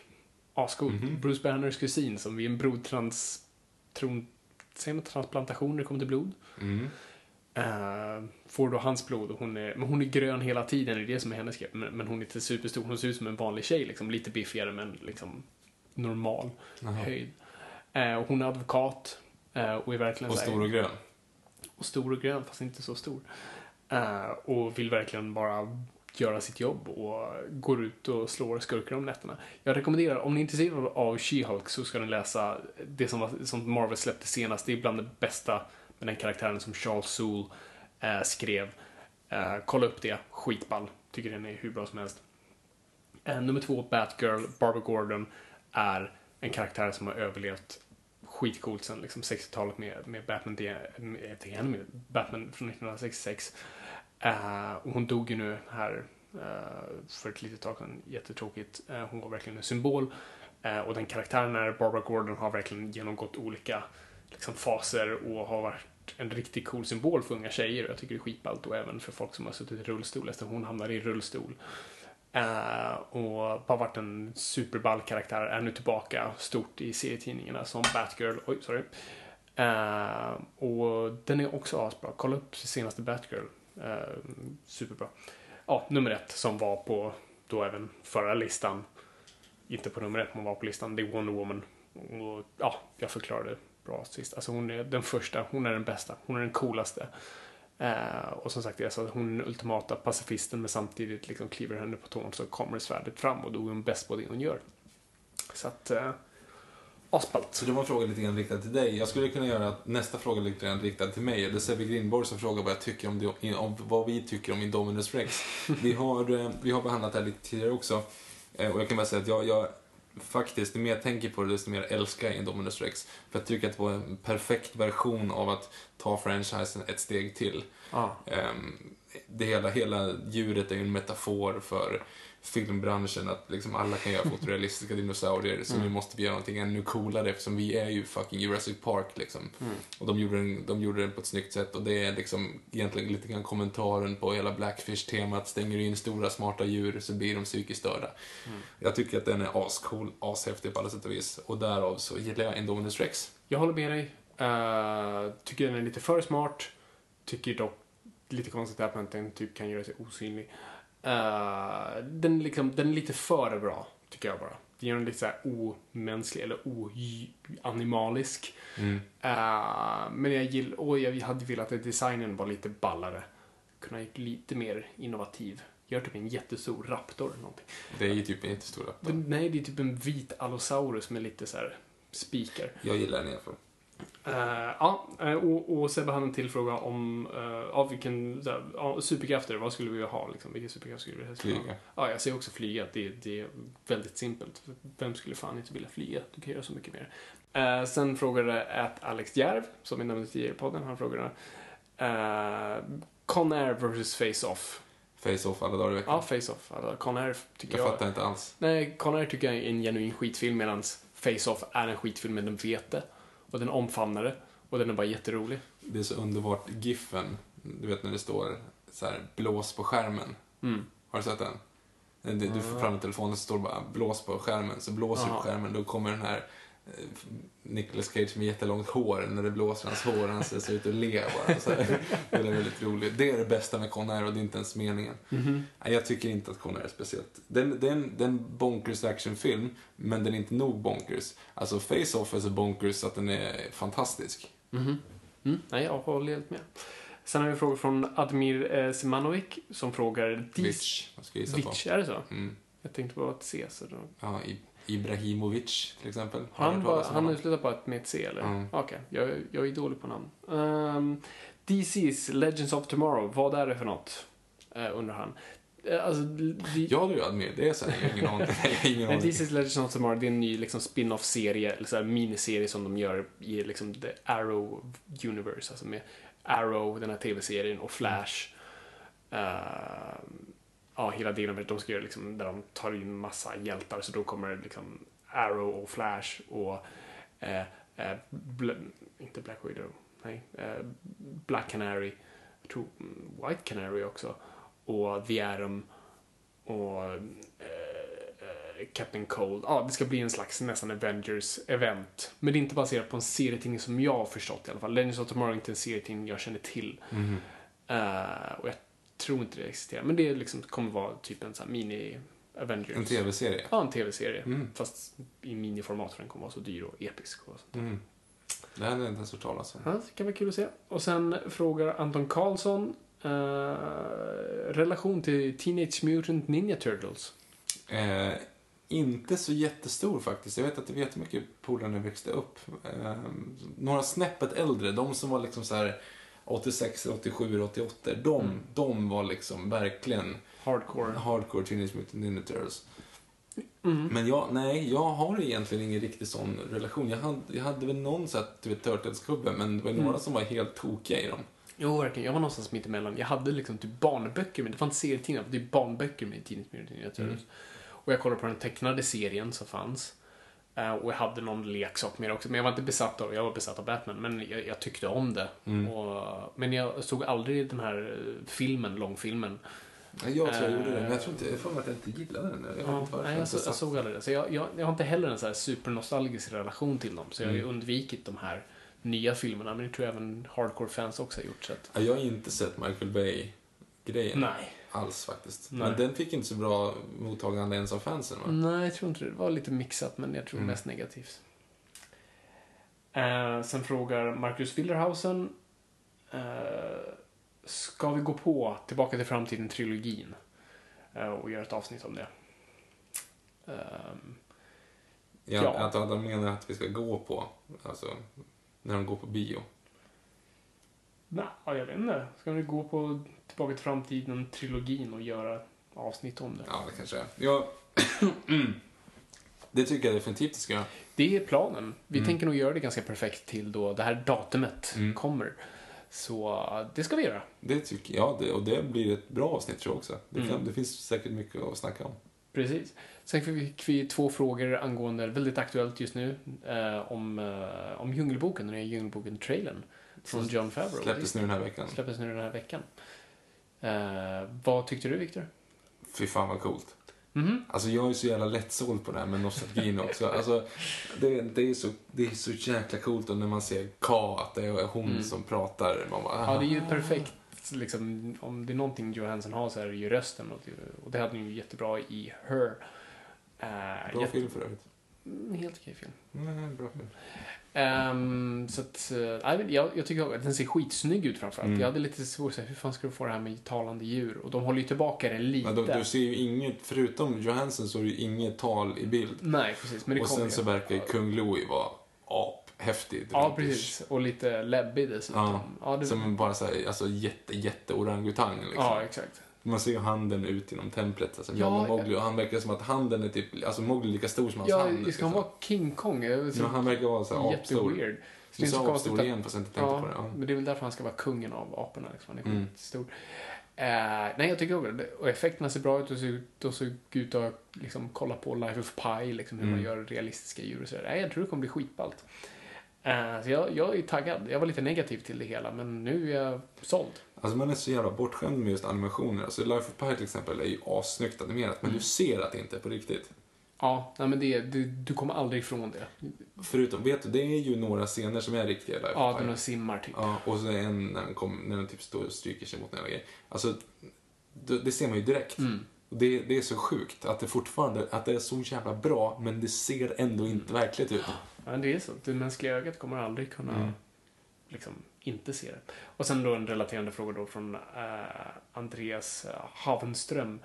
Uh, och just att det kommer två, att han frågar om just varför kommer det två djungelböcker på, på samtidigt. Det är en sån grej som råkar hända. Alltså det vi ser nu är ju att Disney släpper väldigt mycket filmer från sin eget bibliotek, bara tecknar om dem. Och det är ju för, att man måste komma ihåg att Disney inte sitter på de här rättigheterna. Utan det är ju gamla sagor som varit tillgång till alla i flera, flera år. Det jag tror Disney gör nu är att de börjar känna sig irrelevanta till de här storyna. För de vet att folk kommer göra de här storyna hur som helst. Så jag tror de känner nu att vi måste göra de här storyna igen för att Disney ska på något vis sitta på de märkena och känna att vi på något vis inom parentes äger dem fast ändå inte. Och jag tror bara att det råkade bli en krock med just de här filmerna. Ingen gjorde Askungen, ingen gjorde Maleficent, men någon gjorde Djungelboken och nu gör de också det så de kommer krocka. Vilka är det så andra som gör Djungelboken? Uh, gud, nu kommer jag inte ihåg, men det var ganska bra namn bakom den också. Kommer jag inte ihåg. Samma sak eller med animation? Det vet jag inte än. Okej. Om det kommer vara liksom typ, kommer du ihåg den här otecknade Djungelboken från 90-talet? Mm. Då pratar inte djuren, eller hur? Nej, de Så inte. jag kan tänka mig att det är typ en sån grej, att Mm. den är mer straightforward. Men jag är inte hundra, jag, jag kommer faktiskt inte ihåg. Den är lite weird också. ja, den är lite Den, weird. Den handlar ju inte- mer om honom i människobyn än i liksom... Ja, och det är ju så här, jag vet inte, en scen bland annat när det är liksom... Men det är en scen, jag vet, när, han, när det sitter så en ormtjusare och bara spelar och så kommer det rep som åker upp. Mm. Och då klättrar Mowgli upp för det repet och så kommer typ soldater och klättrar efter. Och när Mowgli hoppar av och bara soldaterna hänger på repet, då slutar han att spela. Så ramlar repet ner. Du vet, det var så här, inte det direkt från Aladdin eller någonting? nej, nej men det, det är ju från den otecknade filmen. Jaha. Och det är så här, oh oh, och så ramlar de rakt ner. Vilket är så helt malplacé Mhm. i den filmen. Jag ser bara Aladdin framför. Okej. Ja, Eh, sen frågar Marcus Elving. Eh, ba, ba, ba, ba. Eftersom ni verkar så snälla och sympatiska så skulle Eh, ska jag göra det svårt att fråga vilken filmskurk ni identifierar med mest. Ja, vi har haft vårt eh, superskurk-avsnitt eh, för ett tag sedan då vi pratade lite om det. Och jag tänker vara lite tråkig och gå tillbaka till den som jag valde till min, jag tror det var min favorit. Nej, det var inte min favoritskurk, det var ju Jokern. Och Jokern identifierar mig inte alls med. Nej, men en av dem där var Ozymandias från Watchmen. Jag tänker mest på serietidningen, men han är också med i film och det är ju samma motiv. Och det är väl den personen jag på något vis ser så här. Ja, det, han, han har rätt. Mm, han- och jag, jag förstår vad han menar och liksom... Så du skulle kunna tänka dig att offra det Nej, jag skulle inte tänka mig att göra det, men jag, jag, jag, det är en pervers tanke som jag säger, ah, fan om, liksom, hur många skulle man offra för att göra det bättre för honom? Ah, du vet, det, är en, Mm. det är en sån här, det är en jobbig tanke som slår knut på hans egen hjärna, så jag skulle säga det. Ja, ja, vad som liksom, det är en väldigt svår fråga. Vi fick den här precis innan inspelningen, så jag har inte suttit och funderat på den så länge. Jag måste ju säga. Eh, och vi satt även och bollade lite grann med varann här ehm, innan. Mhm. Ehm, och så, så här, vad, vilken skurk i en film skulle jag identifiera mig med? Jag tänkte kometen i Armageddon. Stor, hård och rör sig rakt fram i hög hastighet så bryr mig inte om människoliv. Jag skojade. Det är inte det. Eh, men vi, vi snackade lite grann fram och tillbaka här om till exempel det, det jag tror, vilket låter som att man slår sig på bröstet lite väl hårt, det är att säga att Batman Oj. För det första kalla honom för skurk, för andra Nej, men- relatera till Batman. Men jag vet ju inte, vi vet ju inte, den filmen har inte kommit än, eh, Batman och Superman. Ja, så du tänker den Batman? Den Batman. Okej, Och inte Batman överlag. Nej, inte Batman överlag, men jag tänker, Dina föräldrar lever fortfarande. den, ja det gör de, tror jag. Eh, jag har inte pratat med dem på några timmar nu när vi har suttit och spelat in, men man vet aldrig. Eh, jo, just i, i, i det universumet där, liksom att Superman är ju en, en, främmande, en främmande kraft som hotar hela jorden. Mm. Att Batman i det här universumet liksom tar på sig nu att, ja, men, som du har sagt massa gånger också beskrivit, han, en, en moralisk kompass är ju hans moraliska kompass. Och han har ju möjlighet att ut, utplåna hela jorden. Men han gör inte det. Men hur vet man hur länge han gör det? Och han är ju som en beacon till att locka ner andra aliens som vill förstöra jorden. Vilket Sod var till exempel. Ja. Så därför väljer han att, att eh, liksom, typ rädda jorden-grejen. Alltså, jag vet inte, det blir en jättekonstig grej, men han har ju också rätt fast han blir en skurk gentemot, om man tänker Man of Steel-universumet när han var hjälten. Mm. Kanske med Sod. Alltså Sod är också liksom, vad skulle du göra för att rädda din hemplanet? Ja, Kanske inte offra en annan planet, men ja. Han var ju faktiskt sympatisk. Alltså, Mm. eller man förstod vad han var ute efter någonstans. Mm. Mm. Ja, intressant. Det, det var ett dåligt svar kände jag, Marcus, skälla på mig. Men, men, Kommer ni på en skurk som Victor skulle kunna relatera till? Hashtag Noipod. Vilken skurk är mest lik? Det är en bra. Mm. Som du är mest lik. Ja, men det är Någon väl det som var slags frågan. pirat. Det var det som var frågan kanske. Ja. Ja, eller hur? Någon, någon slags pirat. ja. Eh, det var det. Det var frågorna. Ja. Och ja, jag tycker vi, vi, vi, vi sätter en spik i kistan på en gång för det här är för långt. Kong 7 tips, ja det får bli nästa gång. Ni har några stycken att köpa så att det är bara att gå tillbaka i så fall. Eller bara följa mig på Twitter, jag tipsar om saker lite där, här och där. Så att, eh, yes, eh, jättekul att ni har lyssnat. Eh, glöm inte att följa oss på Twitter på @engbergviktor och Fabian Nordlander. Eller bara hitta oss på hashtag Noipod där. Vi har en Facebook-sida som heter Nörden och jag. Jag finns på Instagram. Nu börjar det bli lite rörelse där. Jag älskar det. Det händer saker på hashtag NOJPOD på Instagram. Mer än två personer. Ja, det är typ tre nu. Åh, coolt. Så, så keep up the good work Och sen är där. det jättekul om ni går in på iTunes och ratear oss. Mm. Eh, sätter en, ja, gärna en femma. Alltså, det är ju snällt. det- och skriver det- någon liten trevlig grej. Vill ni där, så- sätta en etta så behöver ni inte rösta. Eh, rösta bara om ni har bra saker att säga. Eh, det, det hjälper alltid oss. Och, Alltså jag tycker synd, alltså faktiskt, du som, du som röstar en etta, jag tycker synd om dig om du hör det, för du har suttit igenom två och en halv timmar podd och tycker att, att podden är så jävla dålig så att du... The joke's on you. Ja, precis. Så då får du skylla dig själv. Precis. Nej, men så vi uppskattar bara all slags praise vi får av er. Nej, men ni, eh, ni är superschyssta lyssnare. Vi uppskattar er verkligen. Och det är, det är ni som verkligen gör showen och det är ni som motiverar oss att fortsätta göra det. Så det är bara superkul att ni finns och lyssnar.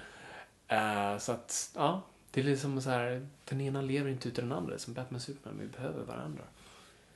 Ja. Fast Batman och Jokern var väl det? Ja, det är lite mer Batman och Jokern faktiskt. Batman och Superman behöver inte varandra. Det var Batman och Jokern. Superman behöver inte Batman. Så vi, kallar, vi kan vara Jokern och så kan vår publik vara Batman. Ni Ja. Så jag är inte Batman. Jag tar tillbaka, jag är inte Batman. Nej, Victor är inte Jag, jag försöker inte vara Batman. Okej, nu, nu klappar vi ihop det där. Så, tack så jättemycket för att ni har lyssnat. Det är jätteroligt att vara lyssnare och komma och gå till folk. Ingenting här för nördigt.